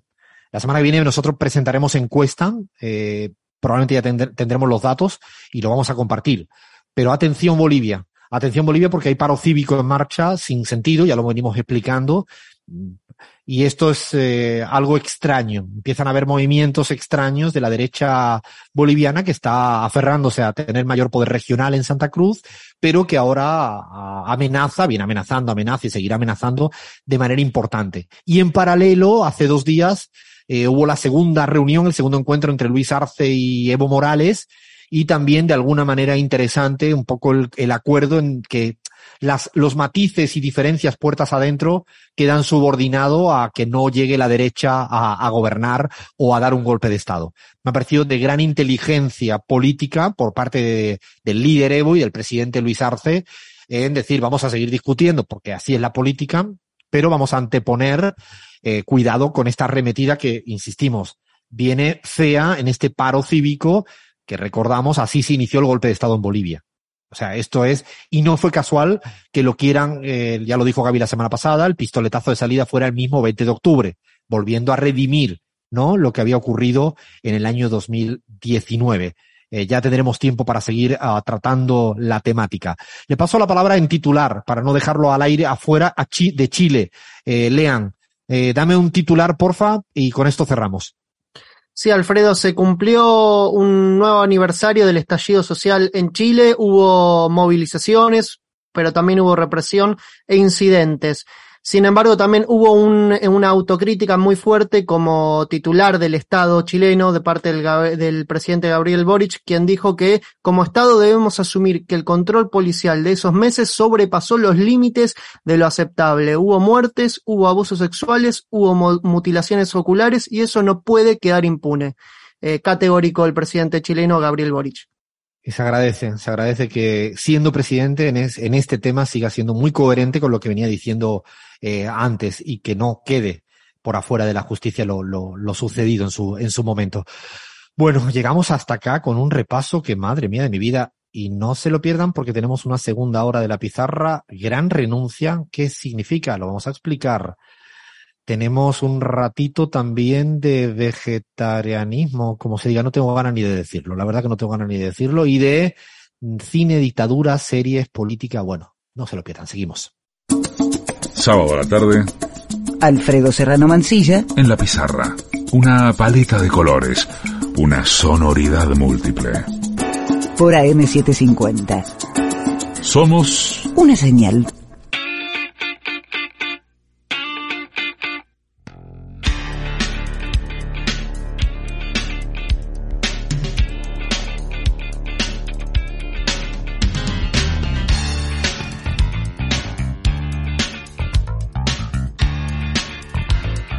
Bueno, bueno, bueno. Ahí estaba. Típico que cuando arrancas te entra una tos. No, no, no. Qué cosa, ¿no? Yo esto me acuerdo cuando empezábamos a hacer radio. Ahí se acordará Chris, Abraham eh, y Lean. Vaya entre un poquito después. Creo que ya nos vio, nos conoció sin nervios. Eh, poco de nervios sí, pero no, no sabe lo que era este principio. No, no era Abraham, te pasaba Chris, eh, Lean, que había siempre tos. Eh, o algo, yo me quedaba sin voz, no sé, era, era horroroso, ¿no? Sí, sí, Recuerdo. sí, pasaba, pasaba, pasaba todo, todo podía pasar, todo lo que podía pasar sucedía. Lo que pasa es que es, es la ansiedad de que no querer que cuando estés hablando te entre ganas de estornudar, entonces como que te que todo te da al mismo tiempo, ¿no? Antes de, de No, arrancar. no pienses en un elefante. Tal cual, tal cual. Eso pasaba al Pero- principio, ¿verdad? No, es una cosa, yo recuerdo nuestras caras como de miedo, de sustos. Eh, no, no, no, qué cosa, qué, qué, qué cosa. Ahora me entra tos y un poco, bueno, me muteo y tardo tres segundos más, dejamos la música al aire. ¿Cómo hemos aprendido en estos cuatro años y todavía lo que nos falta, ¿no? Lo que nos falta para llegar a nuestro, a nuestro destino, que es hacer un programa de fútbol solo, de música solo. Vamos a copar, ¿no? La, ¿cómo se dice esto? La pantalla no es. ¿Cómo se diría, Lean, tú que eres el más, eh, la, que La uno- yo tengo que aprender lo que era la parrilla, la parrilla radiofónica, ¿no? El éter. El éter, ¿no? Vamos ahí, cada uno va a tener un programa de música, otro de humor, que yo creo que se nos va a dar muy bien, ¿no? De, de lo que sea. Yo creo que el próximo podría ser La Grieta, por ejemplo, ¿no? O La Rosca, ¿no? Serían títulos que estamos aquí, ¿no? Sugerimos a quien quiera hacer un programa de radio nuevo. Me gusta mucho lo de los títulos. Un día tenemos que hacer eso, de hecho. Mira, se me acaba de ocurrir ahora aquí los nombres de los programas. Siempre son como muy ingeniosos, ¿no? El nuestro es así medio tontón, la pizarra, ¿no? Pero hay como, no, no parece, a ver, dime un nombre que se te ocurra, eh, Abraham, que hayas visto ahí a alguien del programa de radio que escuche y diga, mira, qué bien suena. Eh, no sé, el, el perro verde me encanta, siempre me encantó ese, Ese, nombre. ¿ves? El, el perro verde, ¿no? De, del gran Jesús Quintero. Bahía o Cris o Lean, ¿se acuerdan de algún nombre de programa de radio que tenga ahí? Yo recuerdo uno en España que se llama A Vivir que son dos días. Qué buen nombre. Qué, qué buen nombre. No sé, siempre me parece que tienen nombres interesantes, ¿no? Hasta los programas de tele tienen ahí, se, se la... Hay uno que en, en Argentina se llama Argenzuela. De tanto que jodieron con el tema ese. ¿No? Sí, es verdad. En realidad, no sé, también es como que son medio simples, digamos. Y lo más simple generalmente pega más, basta de todo, digamos. Me acuerdo de esos nombres así medio contundentes, eh, que son más gancheros que algo. Pero me parece que es difícil ponerle nombre a un programa. Deberíamos ir ¿Qué nombre, pensando. ¿Qué nombre le pondrían a este programa si, si lo tuvieran que cambiar? A ver, le pedimos a, lo- a los oyentes, ¿no? Que nos manden ideas. Imagínense que queremos cambiar el nombre para el próximo año. No sé si eso tiene sentido o no. Pero ¿y por qué no hacemos este ejercicio? A, a- a ver, a Bahía, que eres nuestra jefa de de eslóganes. Cris, ¿qué, ¿qué nombre le pondrías a un programa como este en el año 2023? Dale, no me digas que no. Que... No me agarres así fuera de base, Alfredo, porque yo no soy Fuera como de Bahía base. que tiene ese Mirá. de- fuera de base suena bien. Fuera ¿no? de base, eh, Fuera de Cris, base. fuera de base. Está buenísimo ese nombre. Buenísimo. Fuera de base, me gusta, ¿no? A ver, Lean, ¿qué le pondrías? Uh, eh, y a mí me gusta, me gustan las metáforas futbolísticas, no sé, eh, eh, de emboquillada. ¿Cómo? Esta no la entendí yo. De emboquillada, ah, bueno, es un... ¿Qué es, un- esto? Es un, argen- eh, un argentinismo, me estoy dando cuenta. Es cuando, es como decir de vaselina. Ajá. Eh, Me quedo en la misma yo. Que- Ah, ya entendí, ya entendí. Menos mal. Imagínense. Muchas calidades. Mucha calidad técnica. Bahía, ¿a ti qué se te ocurre? Me acuerdo una vez, eh, hace pocos programas, que estábamos en los estudios de las 750 y nos presentaron como la grieta. ¿En serio? Era que realmente, porque sí, no sé, se confundieron porque sé que hay otro nombre que se llama igual. Podría ser así, ¿no? El quilombo, algo así, bien, me- medio básico, el quilombo, el bardo. Eh, me gustaría El algo así. bardo. Es que, fíjate, así nos entenderían solo las y los argentinos. Abraham, ¿se te ocurre algo así? A mí me encantaría, eh, pero esto solo se entendería en Ecuador, la fanesca. La fanesca que es Ah, un plato claro, eso. donde intervienen muchos que- ingredientes, ¿no? Es Muchas verdad, cosas. está muy bueno, ¿eh? Muy cuencano, ¿no? Sí, sí, sí, muy de la sierra, muy de la sierra, la fanesca. Ah, se come en Semana Santa, ¿no? Exactamente, sí, en Semana Santa, Eso. sí. Es un buen nombre, sí, sí, sí, sí. Bueno, bueno, ya ven que aquí somos capaces ah, de hablar de cualquier cosa. Así que propongan, propongan, propongan, escríbanos, sugiéranos nombres para, ¿qué sería de nuestro programa o cualquier otro? Eh, me gusta, me gusta. Incluso un nombre podría ser La Gran Renuncia. ¿Qué os parece? O sea, La Gran Renuncia, ¿no? O sea, y no hacemos más el programa. O sea, eh, no arrancamos un programa, de, ponemos y La Gran Renuncia. ¿Por qué la gran renuncia Crismar? ¿De dónde viene el término? ¿Quién lo acuña? ¿Por qué surge? Es un fenómeno, ¿eh? No sé si lo han escuchado mucho en Argentina, en Bolivia, en Paraguay, en México, en Ecuador, en España seguramente un poco más. ¿Dónde viene ese término? Alfredo, igual hay que hacerle honor a la verdad aquí antes de responderte la pregunta, decir por qué tú quisiste eh, hacer esta, este tema, ¿no? Hablar sobre esto, que tiene rato ya pasando, un año más o menos, y es sobre una serie. Entonces yo quiero saber, porque yo no la he visto, ¿qué serie es esta? Ah, Ajá. Lleva razón, fíjate que no lo había pensado. El colapso te refieres, ¿no, Chris?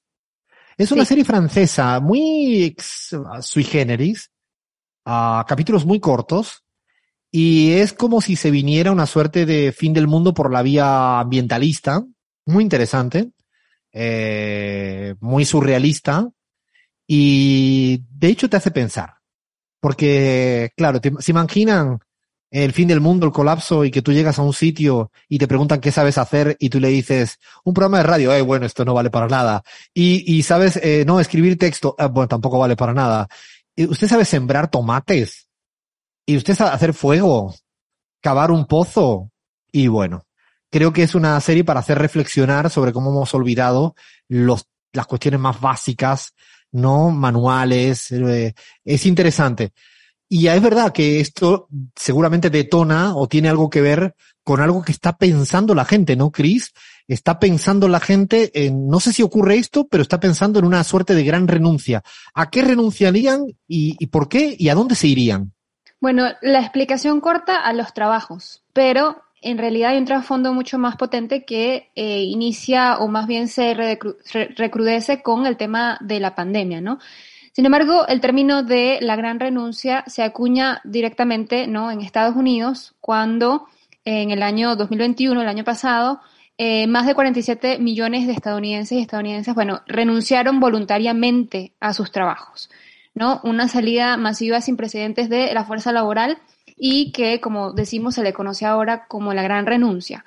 Ojo que nació o el término se acuñó en Estados Unidos, sin embargo, no es un fenómeno que no es exclusivo eh, ni casual tampoco de, Estados Unidos.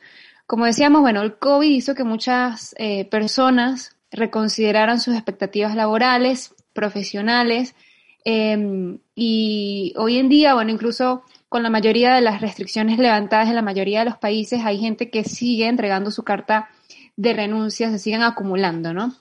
Así que bueno, los principales casos están en Estados Unidos, dijimos 47 millones de personas eh, durante 2021, pero solamente en agosto del año pasado renunciaron 4.5 millones de personas a la vez.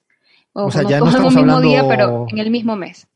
Claro, ya no estamos hablando del periodo, como bien decías, ¿no? De pandemia o más duro de la pandemia, sino más reciente y, y un, aunque es cierto que la, que la población de Estados Unidos es muy grande, pero no es eh, tan marginal como para ignorarlo. Y, y, y además, claro, puede ser que detone la pandemia, pero están cuestionándose, yo creo que por ahí ibas, ¿no, Chris? Modos de vida, ¿no? Que tienen que ver con la cuestión laboral, pero que tienen que ver con qué carajo estamos haciendo, para qué hacemos las cosas, por qué hacemos las cosas, y luego yo te lo dejo ahí para que tú lo tomes cuando, cuando consideres en, en el avance de la investigación si es una, un fenómeno exclusivamente del primer mundo, es un fenómeno ex- exclusivamente, no sé, de una ciudadanía más aburguesada con ciertas comodidades, o no. Es decir, se lo puede plantear esto otra ciudadanía, te lo dejo ahí también votando. Bueno, eh, de los casos principales en los que se han registrado eh, la mayor cantidad de renuncias, sí eh, están básicamente registrados todos en esto que te llamas tu primer mundo, ¿no? En Australia, eh, China también se inclu- incluye ahí. De hecho, en estos países se les ha llamado de otras, de otras formas, ¿no? Por ejemplo, en Australia no es la gran renuncia, sino la gran reorganización. Eh, porque, bueno, hubo muchísimos trabajadores que sí renunciaron, pero eh, por mejores oportunidades laborales, lo que significa que pues hubo también incentivos, es decir, dejaban un trabajo por algún otro. Entonces se registraba a la misma vez las renuncias, pero eh, no, salieron del mercado laboral, digámoslo así. En China también hay otro movimiento similar que se llama el Tamping, ¿no? Y que comenzó aproximadamente también con el tema de la gran renuncia. Eh, pero que está más ligado con eh, rechazo a presiones sociales para trabajar en exceso, ¿no? Eh, con el sistema de, bueno, casi mil horas de trabajo, así que hay, el gobierno de Beijing, de hecho, ya ha señalado que hay escasez de trabajadores calificados, especialmente en industrias tecnológicas, en las que el gigante, bueno, asiático es, es líder. En Europa, eh, según los datos también de la OCDE, de algunas organizaciones como oficiales, y que agrupa, bueno, la mayoría de estas eh, democracias industrializadas avanzadas, muestran que en esos 38 pa países, eh, miembros de la OCDE, pues trabajan unas 20 millones de personas menos que antes de la aparición del coronavirus. Así que, bueno, por ejemplo, hay algunos especialistas, eh, ¿no? psicólogos y mm, personas relacionadas a recursos humanos que dicen que las personas están renunciando a trabajos que los hacen sufrir, básicamente. Y hay varias razones eh, porque no se le puede acuñar a una sola lo que está sucediendo, ¿no? No hay una razón única, hay varios factores que todos, como decimos, están exacerbados con el tema de la, de la pandemia y, eh, por ejemplo, en algunos países está el tema de la jubilación temprana, ¿no? Como tú decías, en Estados Unidos, y hablando demográficamente, eh, que hay una población mucho más mayor, de mayor edad, eh, pues se han encontrado que en el 2021 los trabajadores estadounidenses mayores abandonaron pues sus trabajos a un ritmo mucho más acelerado y a edades muchísimo más tempranas. Entonces eso también colaboró, eh, algunos porque bueno, no querían exponerse al virus, otros para pasar más tiempo con sus seres queridos, algunos se enfermaron y cuestiones por o sea, pero fíjate, fíjate que lo que dices, eh, Chris, eh, ¿no? De los datos de la OCDE, de la OCDE, eh, de los 20 millones de personas que, que, que han ido dejando de trabajar, es interesante porque lo que plantea es muy claro, ¿no? Eh, no son gente que va perdiendo trabajo. De, este, de esta gente hay gente que pierde el trabajo. Pero hay gente que no es que pierda el trabajo, es que no busca más trabajo o aparece en todos los, los indicadores como no trabajando. Eh, ya sea por una vía, como tú dices, jubilatoria anticipada, porque, o que prefiere salirse de alguna manera de los sistemas formales de trabajo y se van en gran medida también un fenómeno que está es irse al campo, irse a las afueras de las grandes ciudades, irse lejos. Creo que en Francia, ¿no? Eh, Chris, eh, es un fenómeno que se ha producido mucho y, y, empieza a preocupar porque, claro, evidentemente quien lo hace es porque tiene una capacidad económica para hacerlo, hace de alguna manera, tú lo decías, ¿no? De gente que, que trabajo cualificado, como se denomina, y que re, reinventa su fórmula de, de vivir trabajando, porque siguen trabajando, pero claro, es un trabajo diferente, ¿no? Yo creo que eso es como para repensar. Insistimos que claro que eso no puede ser para la gente que no tiene nada, pero es un, es un debate, ¿no? Un debate de, de fondo, de que incluso, según entendía Crismar, en Francia entendía que la gente incluso que trabajaba se estaba preguntando, ¿para qué trabajo? ¿Para qué pinche sistema trabajo? ¿No? Como, creo que había mucho de eso al respecto. Sí, porque si hablamos, digamos, prepandemia y pospandemia, especialmente con estos sistemas de trabajo que están un poco, eh, este, que son de ambos, ¿no? Son mixtos, eh, en el que puedes estar trabajando desde casa y que ya no es ni siquiera una opción eh, simplemente por una pandemia, por una circunstancial, sino que ya es una forma de trabajo que se ha consolidado en algunos, en algunos lugares La gente también es el trayecto, solamente, ¿no? Se cuestionan el trayecto que me puedo estar eh, tomando para asistir a un, a un- físicamente a un, a un trabajo. De hecho, en Europa, ya, en- según encuestas, más de la mitad de la población ya se estaba activamente replanteando, ¿no? Pensando dejar sus trabajos. Entonces no lo habían dejado, pero estaba, digamos, eh, sobre la mesa. Así que eh, en América Latina, por ejemplo, eh, hay, hay condiciones que obviamente, bueno, llevan adelante esto de la gran renuncia, sin embargo, eh, pues no se ha llevado eh, en la misma magnitud. Puede ser, eh, comentan algunos expertos, que también debido a la calidad de trabajo, ¿no? Y a las oportunidades de alguna forma laborales que se encuentran en, en, en América Latina. En el caso de México, en el primer trimestre de, de 2022, casi, bueno, más de 700 mil personas abandonaron sus puestos de trabajo, que no es una cifra menor, sin embargo, bueno, México también es un país muy grande. Sin embargo, hay que, bueno, habría preguntarse, ¿no? Más que saber en este momento cuánto va a tardar, ¿no? Y con qué profundidad va a llegar este fenómeno de la gran renuncia a nuestros países y cuáles son esos sectores, ¿no? Demográficos, culturales y de qué manera va a impactar básicamente eh, a nuestra población, a las más, eh, más fuerte o no. Eh, Eh, sobre perdona, lo fíjate, que... Cris, que, que Evo Morales me decía hace dos, tres semanas, me llamaba un día, hablábamos de otra cosa, y me decía que el próximo, más o menos lo decía así, para, a no decirlo literal, decía como, el próximo gran lujo de la humanidad va a ser irse a vivir al campo. Eh, y me lo, lo planteaba no solo viéndolo desde Europa, sino incluso atisbando lo que podría pasar más adelante en América Latina. Lo digo porque también hay una reconcentración, lo hemos hecho alguna vez en la pizarra, ¿no? En las grandes urbes.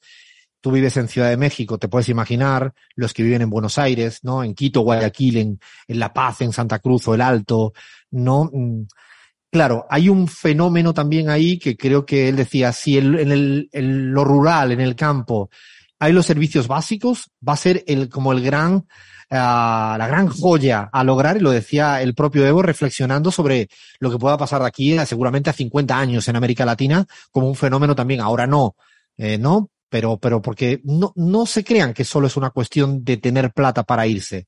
Es una cuestión de reorganizarse para irse. Es un debate, ¿eh? Es un debate que lo dejo encima, encima de la mesa. No sé, te pregunto a ti, Cris, ¿te irías a un pueblo a vivir a las afueras de la ciudad donde siempre has vivido, ya sea en Caracas, en Ciudad de México o donde fuera, si pudieras?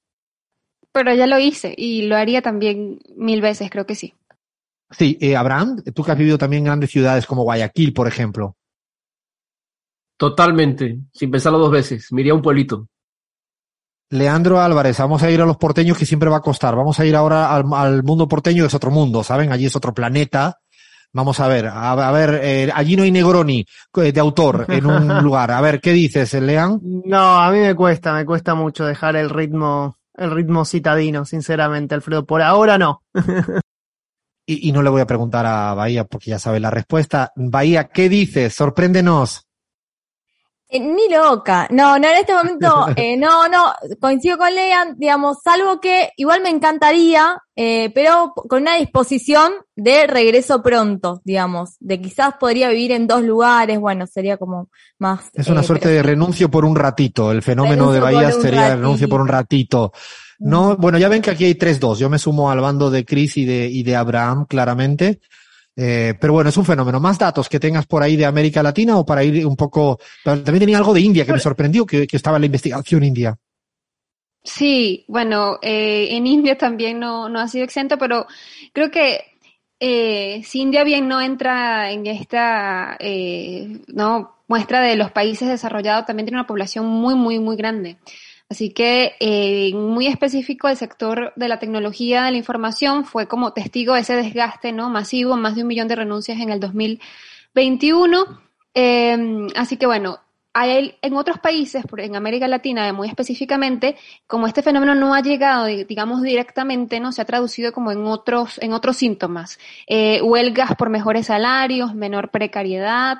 Eh, así que bueno, creo que en cualquier caso no va a ser un, fenómeno coyuntural, sino que yo creo que está dando muestras de cómo se está transformando el mercado laboral eh, y que va definitivamente a llegar a todos lados. Hablábamos de las razones, mencionamos el auge del trabajo remoto, el trabajo eh, a lo lejos, ¿no? Pero también surgen otras causas como, bueno, lo que mencionábamos sobre el agotamiento laboral y de hecho hay un dato interesante que hay un, eh, un foro en Reddit, ¿no? Esta página que tiene bastantes foros, con un título que dice para paro para todos, no solo para los ricos, ¿no? Es el título que lleva.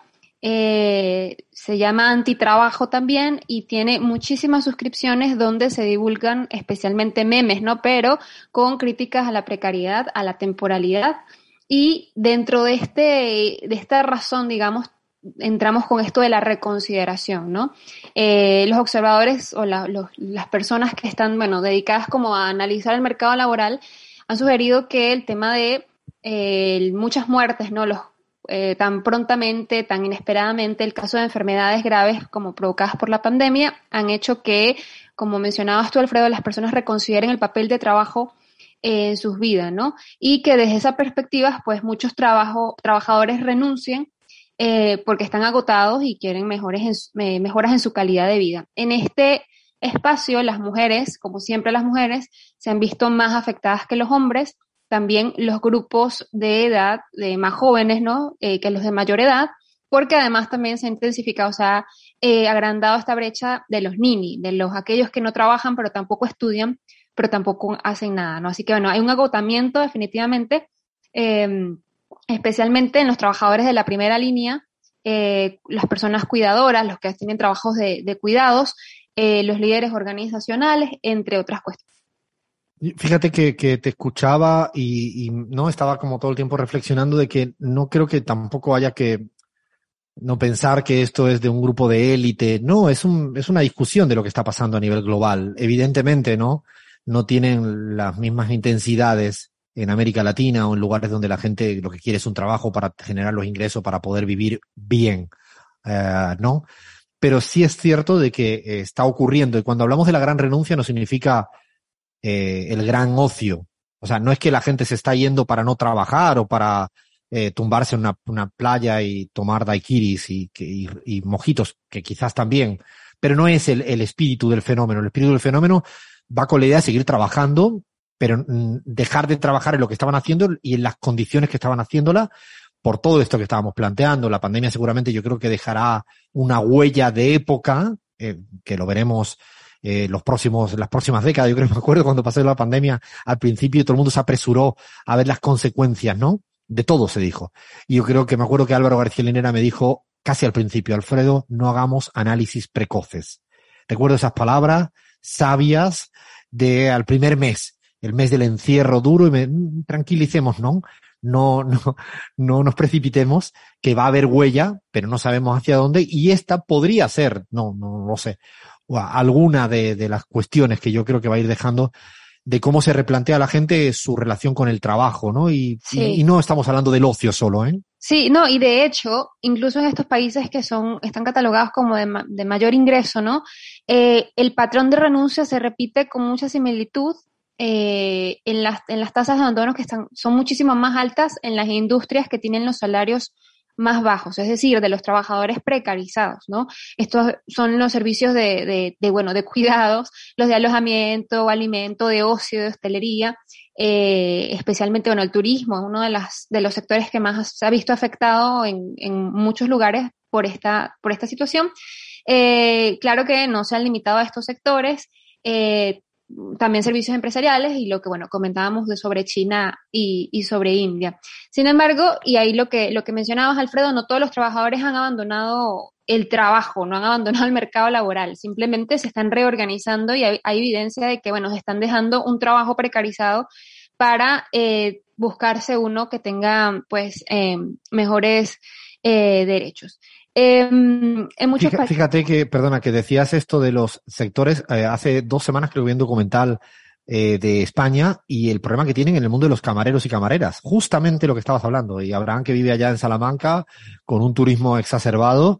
Claro, no, pero es que la, no es un problema que no quieran trabajar como dice siempre una cierta derecha. Es que no pueden trabajar en esas condiciones de mierda eh, con, de todo tipo. Entonces, claro, hay un problema, pero digo que mm, está todo medianamente relacionado todo con todo. Creo que es un poco lo que queremos poner encima de la mesa, que en el fondo es las debilidades de este modelo global que hace un poco de aguas, ¿no? Hace, cruje un poquito. Dime, Bahía.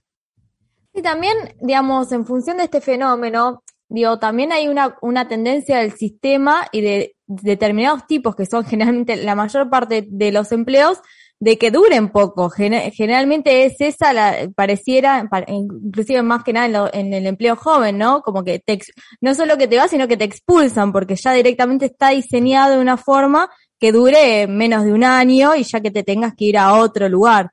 De hecho, me preguntaba, siempre voy a comer a un mismo sitio, al Club Chacabuco en Buenos Aires, que es un club de barrio, y hay un camarero, un mesero, eh, de toda la vida, y me, me paro a pensar, me paro a pensar cómo no tantos años, eh, en tantos años, como tú dices, cuando pareciera que está todo pensado para que rotes, además si rotas, eres más mercancía, te vas, te puteo, no te genera ninguna vinculación ni emocional, ni de ningún tipo.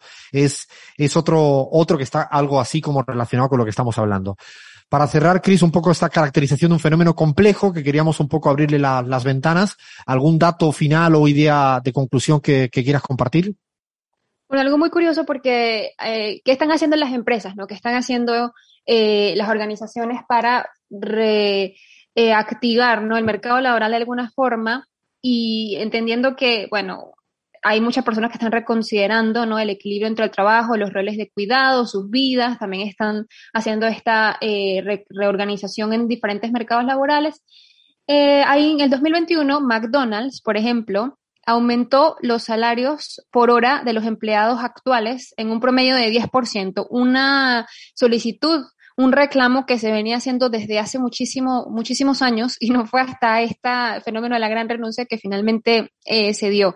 En Estados Unidos se aumentaron los salarios eh, por hora, ¿no? A nivel inicial, entre 11 a 17 dólares por hora eh, en el 2021, cuando venían de, de 9 o incluso a veces mucho menos. Em, además, hubo compañías que agregaron paquetes de beneficios, ¿no? Mejoraron sus paquetes de beneficios que incluyen incluso eh, cuidados de, niños, eh, emergencias, tiempo libre pagado, reembolso por matrículas, por estudios. Eh, es el mismo caso de alguna cadena de supermercado muy, muy grande que, bueno, anunció también un programa de mil millones de dólares en el que, pues, decía que iba, durante los próximos cinco años le iba a pagar el 100% del costo de la matrícula universitaria y de los libros asociados eh, a sus carreras, ¿no? Por parte de la empresa. Así que bueno, yo creo que mucha gente hoy considera eh, la vida no al servicio del trabajo, ¿no? Sino todo lo contrario, el trabajo al servicio de, de la vida familiar, entre amigos, con lazos diferentes y que los formatos tradicionales del, de contratación, de jornadas extensas, ¿no? De, de ese ponte la camiseta hasta en el día libre, eh, y, eso que es solo presencial, ¿no? Esas estructuras tan rígidas eh, falta de reconocimiento, de innovación, etcétera, pues se, van a estar quedando justamente eh, en el pasado, ya no son aceptados por la gran mayoría. Así que las empresas y organizaciones tienen pues ese reto, ¿no? De innovar sus visiones y sus recursos para que no se flexibilice, digamos, el trabajo, sino justamente se amplíen los beneficios eh, y hayan prioridades de vida y no de trabajo. De hecho, eh, eh, te escuchaba y creo que, ¿no? Un poco como para mí corolario es que hay, esto es una respuesta, sí, de países probablemente con mayores niveles de ingreso y con sociedades con mayor generación de empleo, pero es una respuesta a esta esclavización, ¿no? Que está existiendo a nivel global y como tú dices, responden las las grandes multinacionales, como buenamente pueda, pues creciendo un poquito el salario o compensándote por tal vía. O sea, si uno mira la cantidad de contratos laborales que existen en Europa o en Estados Unidos, tan vértigo. O sea, algunos son contratos por cero horas. Yo no sabía ni que existían. Y es cero horas significa que estás disponible. O sea, te contrato para que estés disponible y no te pago si no te uso. Imagínense el contrato. O sea, el contrato cero horas se llama, es existe, no, no estoy inventando nada, hasta el nivel de sofisticación, ¿no? Que, que tiene hoy en día las legislaciones laborales de los países capitalistas, más neoliberales, ¿no? Te, te contrato, imagínense que yo contrato por cero horas, con cero salario, y cuando te uso, te pago. Es una, digo, es un, hay mucho que discutir al respecto y es una, una, un fenómeno que hay que, estudiar con las características particulares que puede haber en América Latina. Queríamos dejar esto encima de la mesa como, como fenómeno para, para seguir investigando y estudiando. Queda más pizarra por delante. Ahora viene un poquito de cine, un poquito de 1985, un poco de cine, política, series, dictadura, un poco de todo. Seguimos en la pizarra. La pizarra. Con Alfredo Serrano Mancilla. No, porque es Mancilla. Alfredo Serrano Mancilla. Así te sientes como en casa.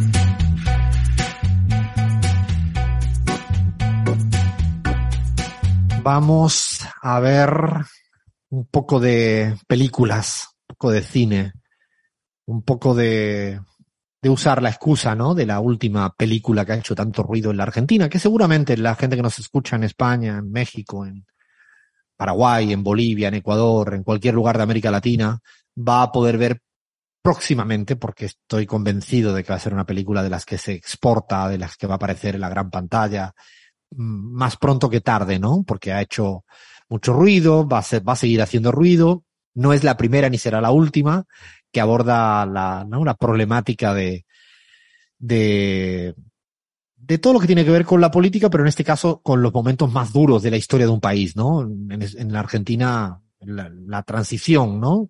Ese momento de salida de la dictadura hacia otro lugar, ¿no? Eh, hay en todos los sitios. Yo recuerdo haber visto muchas películas en España al, al, respecto. Mi papá las veía, las veía, yo las veía con él y él me las contaba y las veía. Pero hay muy buenas películas en México, hay muy buenas películas en Chile, he visto grandes películas al respecto. En Ecuador conozco menos de este tipo de películas. He visto más películas politizadas, pero no he visto que hayan tratado etapas o fases. Me ha pasado igual que en, otro, en otros lugares. Así que la idea es un poco entrar en, materia, no tanto para hablar de la película de 1985, sino para dar una panorámica, ¿no? De este tipo de cine que se hace bastante. Yo al menos vi la película, lo vi eh, la semana pasada. Eh, me, me gustó muchísimo, muchísimo. De hecho, no iba con expectativa, había escuchado muchas críticas no tan buenas. Eh, últimamente todo pareciera, ¿no? Sujeto a ser criticado mal, ¿no? Todo mal, ¿no? Todo está siempre mal. ¿No? Uno llega a un sitio y no le gusta el café, uno llega a un sitio y no le gusta el pan, uno llega a un sitio y el, camarero no lo atiende bien, uno llega a un sitio y todo le parece mal, ¿no? Hay especialistas pató, que diría mi madre, pató es para todo. 1985, Bahía Luna la viste. ¿Qué te pareció a ti? No me vayas a contarme lo que tienes en el guion. ¿Qué te pareció a ti?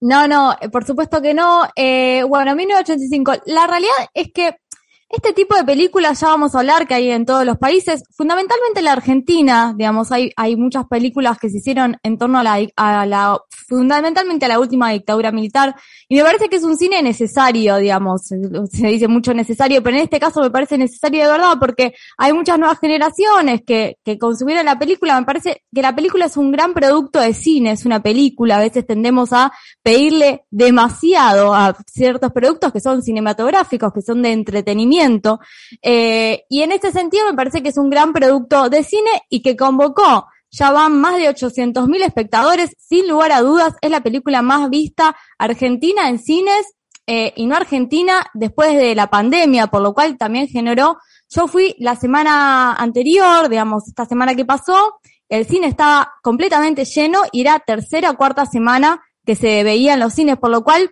es una película que ya puedo llegar a decir que es hasta taquillera de alguna forma, tenía, fue ese el, el, el, propósito, tenía figuras muy reconocidas en Argentina, pero la temática era muy dura y la tratan de una forma que me parece que está, que es entretenida. Después hay algunas cuestiones que las podemos llegar a, a pensar, digamos, ahí eh, después eh, se centra justo, pues, en, el, en, el, juicio a las juntas militares de la última dictadura, liderada por el fiscal Estracera y su equipo de trabajo. Eh, y hay algunas cuestiones que están bastante bien logradas. Está en YouTube, lo pueden ver, el alegato, digamos, real de 1985, donde está eh, logrado en la película perfectamente. Hay muy buenas actuaciones, hay bien, está bien armado el escenario y sí me parece importante que, que la gente vuelva a retomar esa, e, ese, este tema y que nuevas generaciones que no están ayornadas, digamos, puedan conocer la historia de ese lugar. Y fundamentalmente la, en la dictadura, digamos, muchos de nosotros, eh, volver, o sea, el tema de la dictadura y las primeras marchas del 24 de marzo fueron nuestros primeros acercamientos hacia la política, ¿no? Entonces sí me parece importante y que sea masivo. A mí me parece eso que dices final clave, ¿no? El- cuando un cine se hace para un gran público, a veces tiene que pisar ciertas mm, formatos que a algunos especialistas, te voy a utilizar la palabra, eh, lean, le- les, les molesta. Yo creo que el interés de, de las películas de este tipo para gran público toca eh, a veces eso, un poco formatos, por ejemplo, el humor. Esta película 1985 creo que tiene una muy buena cuota de humor, la suficiente como para bajar la tensión y que la gente no lo vea como con pánico, en exclusividad, aunque hay momentos muy duros. Mm, Tampoco va a dejar contento a todo el mundo, porque, mm, y en toda la película, la película para mí tiene momentos que quizás un poco pero muy pocos que, que a lo mejor le pondría muchos matices, pero en el resto creo que obedece bien, porque como bien dices, vaya, eh, intenta transcribir documentos históricos, ¿no? Al, al respecto.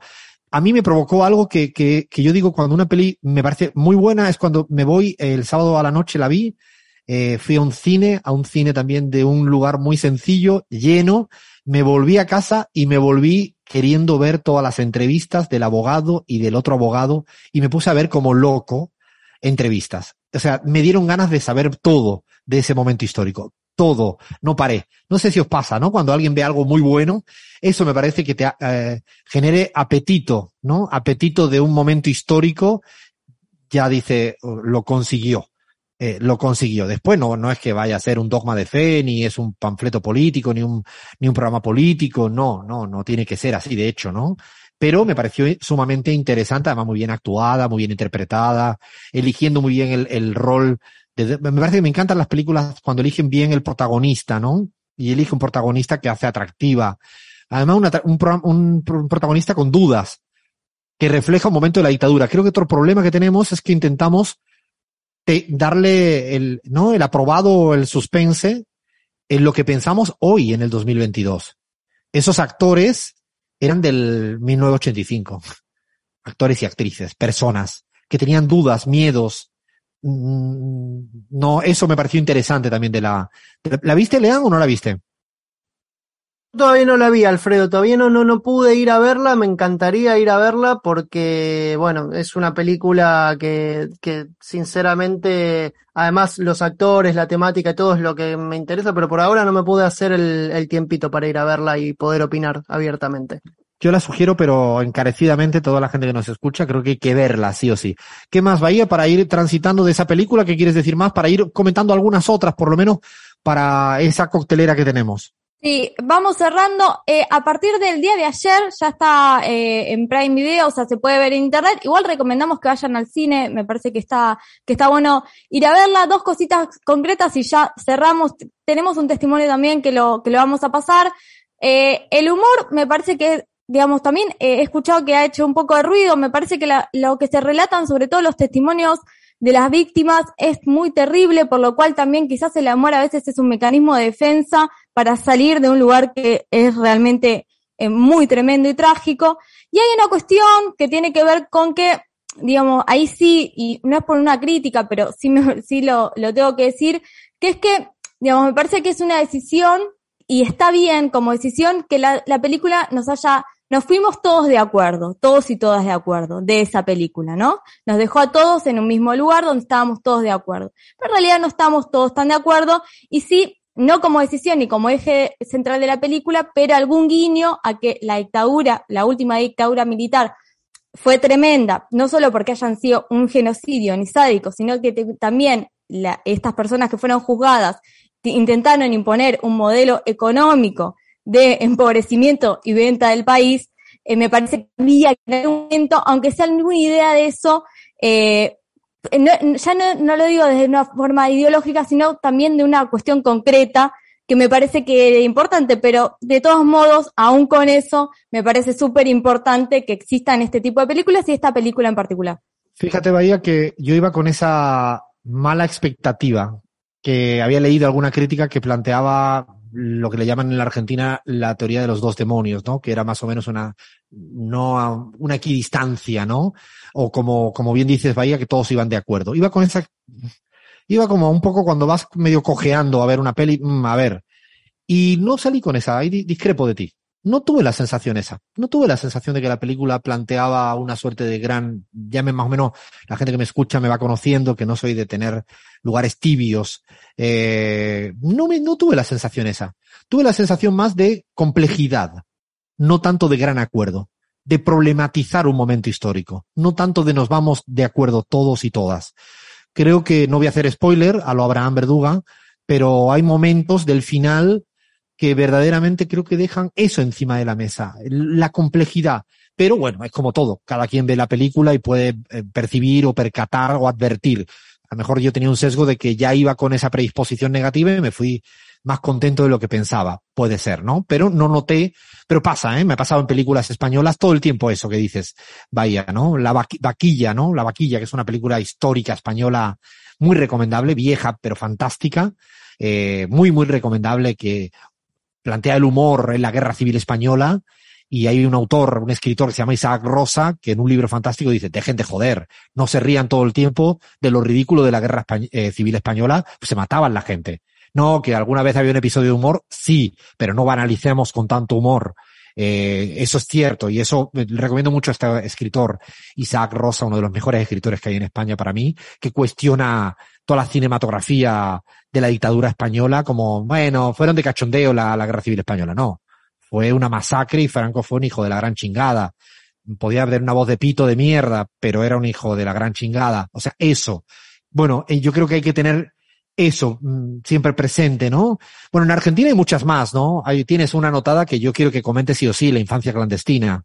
Efectivamente, sí, Alfredo, sí, eh, otra cosa que nos dejó es que yo podría estar debatiendo sobre esta película cuatro horas más, pero bueno, no nos da, no, nos dale, da la- dale, sigue debatiendo. no, sí, sí, no, sí, no, sí. no, no. Quiero, No, no, quiero, quiero, quiero. No, no estoy de acuerdo con vos igual, ¿eh? No, no, no, no, no por ese lado, sino porque justamente me dieron ganas que eso también está bueno, verla y, y después tenemos tema de conversación para rato. Infancia clandestina es una porque en Argentina hay varias.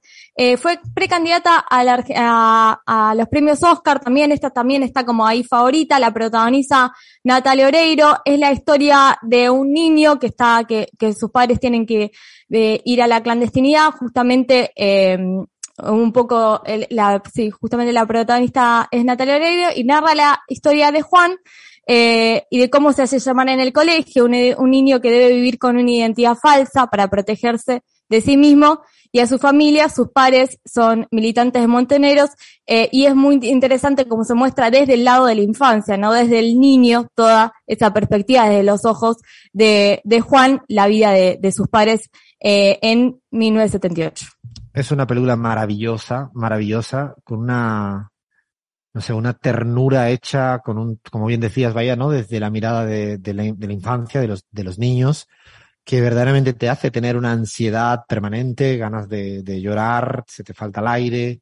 Muy bien hecha, muy bien hecha, además por un director que yo le tengo un gran aprecio, con el que me debo tomar un café, eh, se quedó ahí, eh, Benjamín Ávila, eh, un, un director argentino que no, no, no es de los que hace mucha cosa, pero cuando hace cosas la, la hace bien y yo de hecho espero verlo en los próximos días para tomarme un cafecito que teníamos pendiente porque es una persona de las que uno admira cuando hace este tipo de, de, de cine. Pero hay más, ¿no?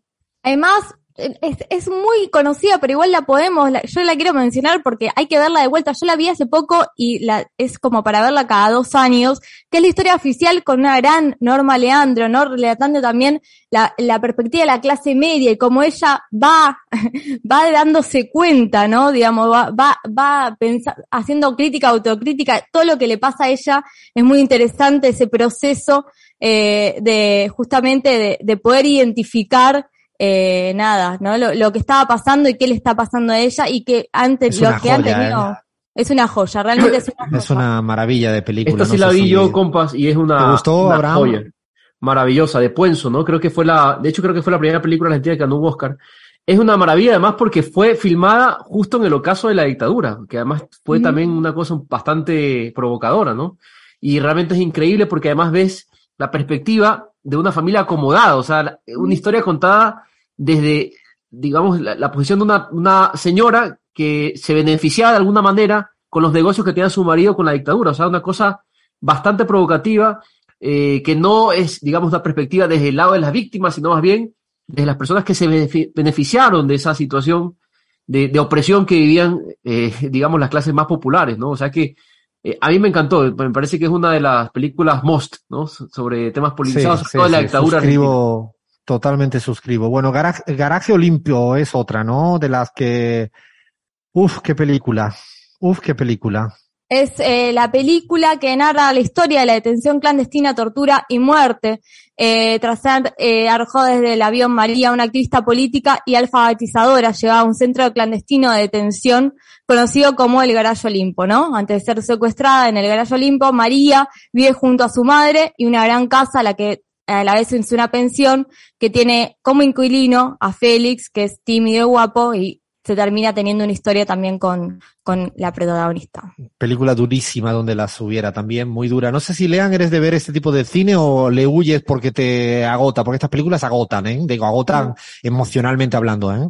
No, no, no, completamente. Me gusta mucho este, ese tipo de cine y te iba a comentar, Alfredo, que el Garayo Olimpo queda en el barrio porteño de, Floresta y eh, ahí sobre la Carra y Ramón Falcón. Justamente Ramón Falcón, un policía represor en- de Buenos Aires a principios del siglo XX, vaya paradoja, y la verdad es que da escalofrío. Yo cuando era chico eh, pasaba muy seguido por ahí porque me tomaba el colectivo la línea 92 para ir al, a la escuela y pasaba siempre por ahí y le preguntaba a mi, a, a mi papá y a mi mamá y a mi abuela qué había sucedido ahí y, y me contaban y era, y no lo podía creer. Desde muy chico tuve contacto con el Garayo Olimpo y, y bueno, también eh, eh, impacta muchísimo emocionalmente, los murales, la verdad que se hicieron eh, muy lindos, muy emotivos en todo, en toda la pared del, del Olimpo como un centro de memoria que sirve, que funciona a día de hoy. La verdad que sí, que son películas que sí o sí, aunque ellos te dejan como un poco destrozado, pero son de las necesarias de, de, de meterle un poco y verlo porque te, te remueven. Necesario que a veces nos remuevan y que no solo nos, nos pongamos a reír. De Chile quiero, no sé si hay alguna más de Argentina que Sí, quiera para- eh, decir. rápidamente las decimos porque es- yo creo que todos y todas estamos en fin de, de ver películas vinculadas a la última dictadura. Pasaje de vida la recomendamos. Rojo también, protagonizada por Darío Grandinetti. Este es también el vínculo de la clase media, lo que decíamos un poco ahí, la complicidad. Se juega una que es recontra vieja, pero que está buena para mirar, es Plata Dulce, que no tiene tanto que ver con eh, sí. detención, pero sí con lo otro que decía, que es todo el proceso más económico, cómo cerraba las pymes, digamos, la otra pata, la otra cara de la, de la dictadura, que es una película recontra vieja, capaz me odian, pero sí que es necesario también para verla. En Chile tenemos eh, a No, no sé si la vieron, eh, Sí. con García, sí, bueno, Tremenda pero toda película. tuya.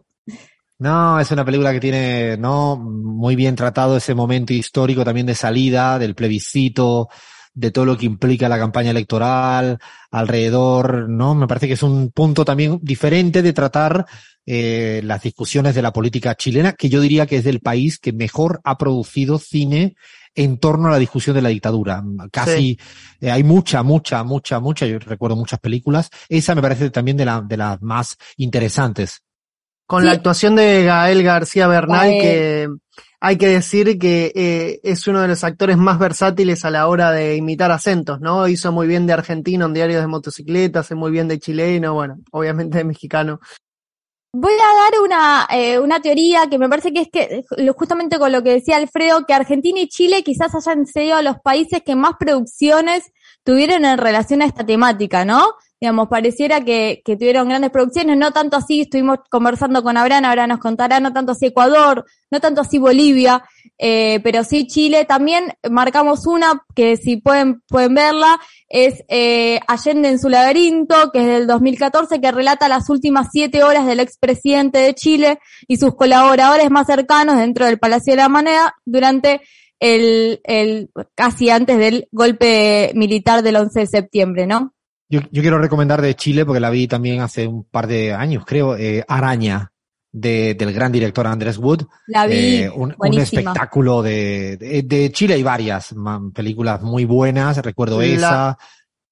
¿Cuál Las de? Patricio, las de Patricio Guzmán, desde la batalla por Chile hasta Nostalgias de la Luz, eh, que tiene un abordaje muy, muy, pero muy eh, original eh, que mezcla astronomía con pueblos originarios y desaparecidos en la, en la dictadura. Un abordaje muy, pero muy original de esa película y bueno, La batalla por Chile, que es un, es un clásico de 13 episodios que de, de lo mejor del cine el documental latinoamericano, creo que con el sino de Felipe, de, perdón, de mm, Pino Solanas.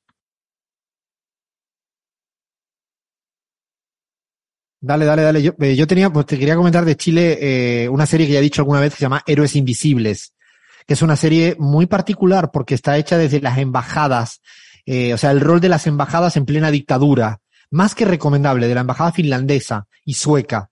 Eh, son, es, es una joya de, de, de serie. ¿No? Corta, muy bien hecha, radiografía muy bien los momentos de tensión de la llegada de la dictadura y el rol que tienen las embajadas, que a veces nos olvidamos o no le damos la, la relevancia que uno imagina al, al respecto, ¿no? Muy, muy recomendable, Héroes Invisibles, muy, muy bien, muy bien hecha. Creo que Chris quería decir algo respecto a cine, no sé si la, no, se nos ha ido, no. Eh, ¿Me- Bahía, dime. Sí, dime, Bahía. Ah, Sí, no Bahía, si- dime. Sí, sí, estoy- estoy- ¿me escuchan? Estamos al aire en Bahía, no sé si te das, digo porque si no, si se te ha caído todo el sistema, lo terminamos nosotros, porque es los gajes del, del directo.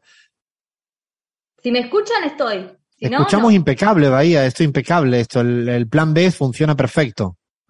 Bueno, igual ya estábamos terminando, Don. Eh, sí, otro país que ha tenido mucha producción en torno a la, temática de la última dictadura ha sido Brasil. Eh, voy a mencionar tan solo algunas películas, una, son medio de los 80-90, pero vale la pena también. Eh, una que se llama El año que mis padres se fueron de vacaciones. Eh, es una historia que transcurre en, el, en 1970 en el marco de la Copa Mundial de Fútbol de ese año de México, en el mandato dictatorial de Medici. Entonces, la mayor parte de la película es en Sao Paulo y donde llega Mauro, también un niño de 12 años, también desde la mirada de la infancia, sin entender eh, en compañía de sus padres y por qué, en- por un motivo aparente, se van de vacaciones, ¿no? Eh, otras dos películas de Brasil, Bautismo de Sangre y Cuatro Días de Septiembre.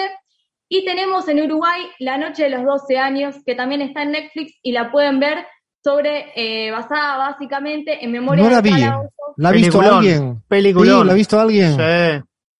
Gran película, mirá. gran película. Eh, Chris con- creo que quería comentar alguna película, pero se nos cae. Cuando le paso, le voy a pasar la palabra, se nos cae Chris. Es la ley de, de la pizarra, ¿no?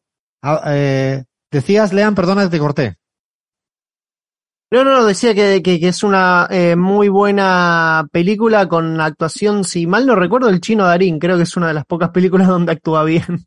Uy, menos mal, te iba a decir exactamente lo mismo porque la verdad que no me suele gustar mucho haciendo... Eh, le iba a preguntar a, a Abraham para cerrar porque estamos casi sin tiempo. Abraham, ¿tienes alguna película en Ecuador que nos quieras recomendar, aunque sea relacionada con la política? Porque yo recuerdo que tan lejos, algunas películas interesantes, una que es como de espalda al sur, no recuerdo bien el título eh, de Quito, pero... Sí, sí, que se vea la Virgen del Panecillo. sur. Exacto. No recuerdo, no recuerdo el nombre. Sabes que, bueno, me van a disculpar los cineastas, a Tania Hermida, que si nos está escuchando le pido disculpas porque soy muy fan de Tania Hermida. No sé si en Ecuador haya películas que retraten la dictadura. Yo por lo menos no la he- no he visto. Hay películas poco políticas, una de las quizás las más, las más trascendentes ha sido Entre Marx y una mujer desnuda, que es muy recomendable, Alfredo, eh, basada en la novela de Jorge Enrique Adum, y que habla un poco de, de, sí, la persecución que sufría la gente de izquierda en los años 60, pero es una historia muy personal, muy, muy linda además, de un comunista que tiene una historia de amor con una, bueno, no, no voy a hablar más de la cuenta porque ya saben cuál es mi problema, pero se las recomiendo encarecidamente, entre Marx y una mujer desnuda, no es precisamente sobre la dictadura, pero sí tiene que ver con eh, la- el tema político y la persecución a- al comunismo en Ecuador. Anoto, anoto eso porque me apetece bastante ver la, este tipo de película. Eh, Chris, creo que ahora te tenemos, a ver si lo logramos para también recomendarnos una peli. No sé si la nombraron porque se- el Zoom me sacó dos veces, pero eh, de las que comentaron, bueno, muchas no las he visto, así que me las anoto para, para verlas luego. Eh, pero de las que sí he visto y no sé si lo, mencionaron fue en el tiempo de las mariposas que, bueno, uno cuando piensa en Centroamérica seguramente no piensa en dictaduras, pero también sucedió, bueno, el Trujillato, eh, estas famosas activistas que por, por las cuales además el 25 de noviembre se conmemora el Día contra la Violencia contra las Mujeres, así que este, es otra película que creo que, bueno, tiene a Salma Hayek, que también es como un poco más comercial, digamos, ¿no? Para alcanzar a esos públicos que quizás eh, no verían de otra forma este, una película con contenido político histórico de, de esta categoría. Repite el título, Chris, para anotarlo porque me, también me, me apetecía. En el tiempo de las mariposas. Está basado en el libro de Julia Álvarez, creo que se llama la autora, eh, sobre, sobre la dictadura y las hermanas Mirabal, específicamente su rol ¿no? como activistas en contra de, eh, de la dictadura del Trujillato. Bueno, y para no dejar afuera México, yo recomiendo siempre La Ley de Herodes, una película maravillosa que retrata perfectamente lo que fue el PRI, eh, casi a veces en modo rozando eh, ¿no? Eh, los sistemas no democráticos, eh, La Ley de Herodes. Desde luego hay otra muy buena también, más de humor, que se llama La Dictadura Perfecta, también mexicana, y para no dejar afuera Paraguay, una película que recuerdo, Las Herederas, también con un trasfondo político y una banda sonora de una belleza descomunal, ¿no? Mucho, mucho, mucha, mucho cine eh, relacionado con la política, relacionado con momentos de la historia duros, y en España el, el sinfín, el, casi para tratarlo eh, en otro día, porque hay mucha, mucho, mucho cine respecto a, a lo que ocurrió con el franquismo en España. No tenemos más tiempo, llega la tanda informativa en M750. Nada, unos minutitos más para ir despidiéndonos acá en la pizarra.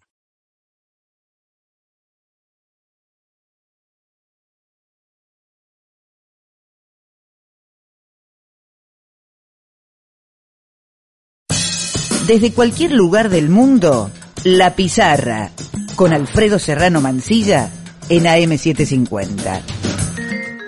Dale, quédate.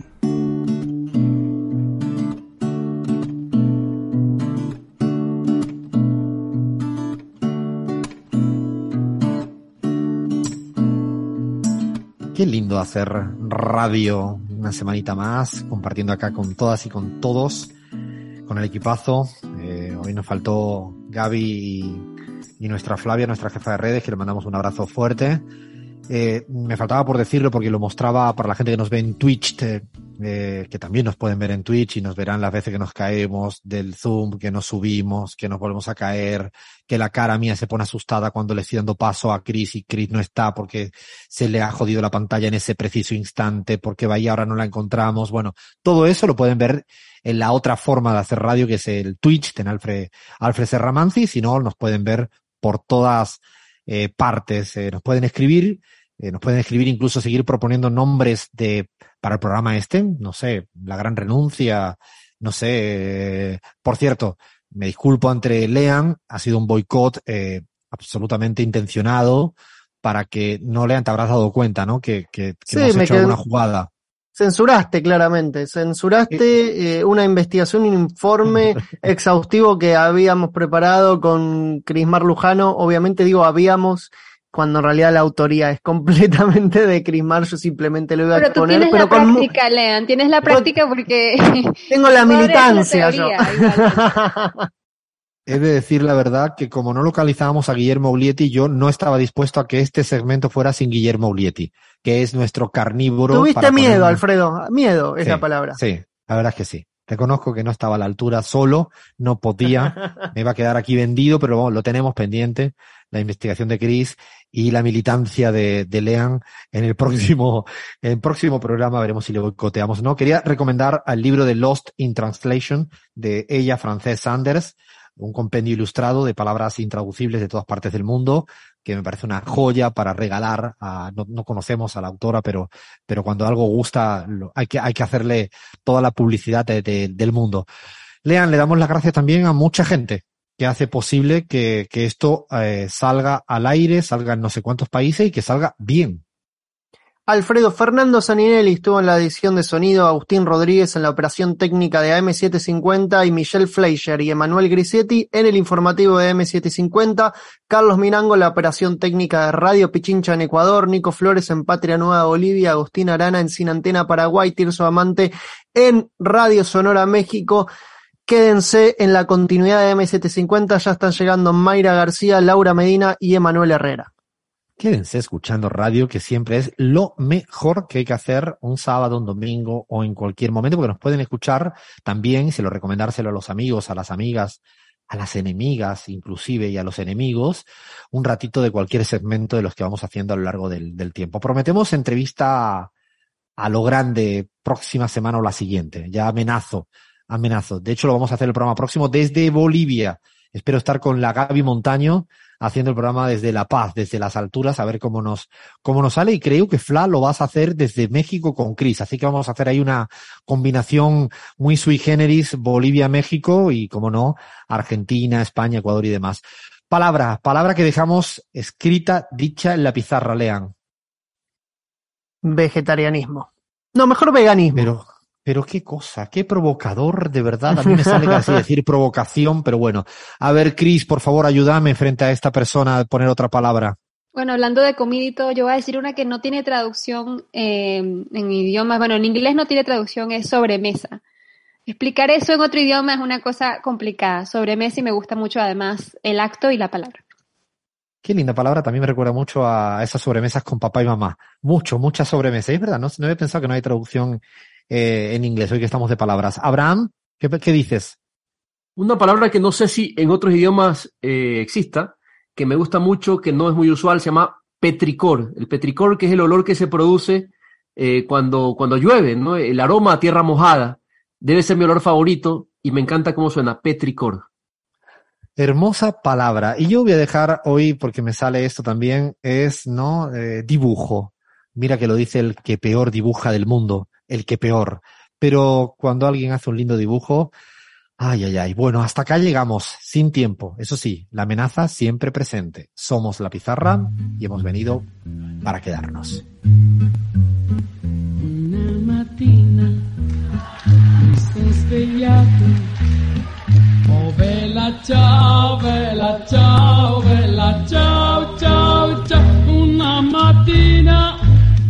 Desde cualquier lugar del mundo, La Pizarra con Alfredo Serrano Mancilla en AM750.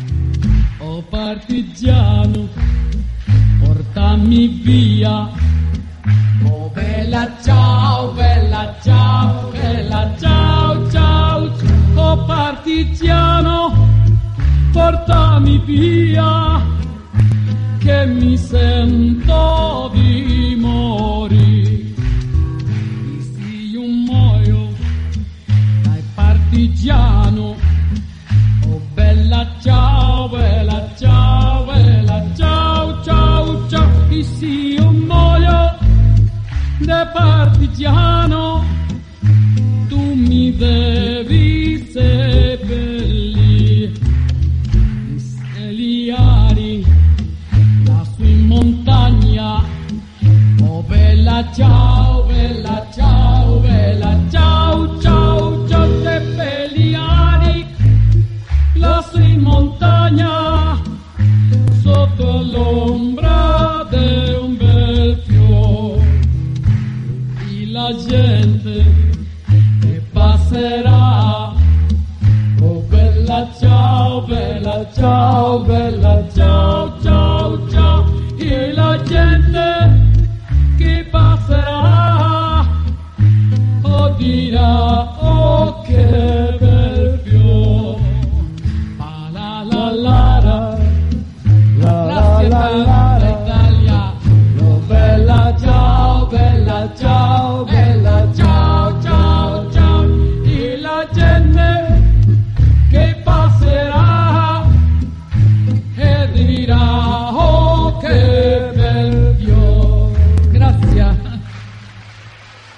接单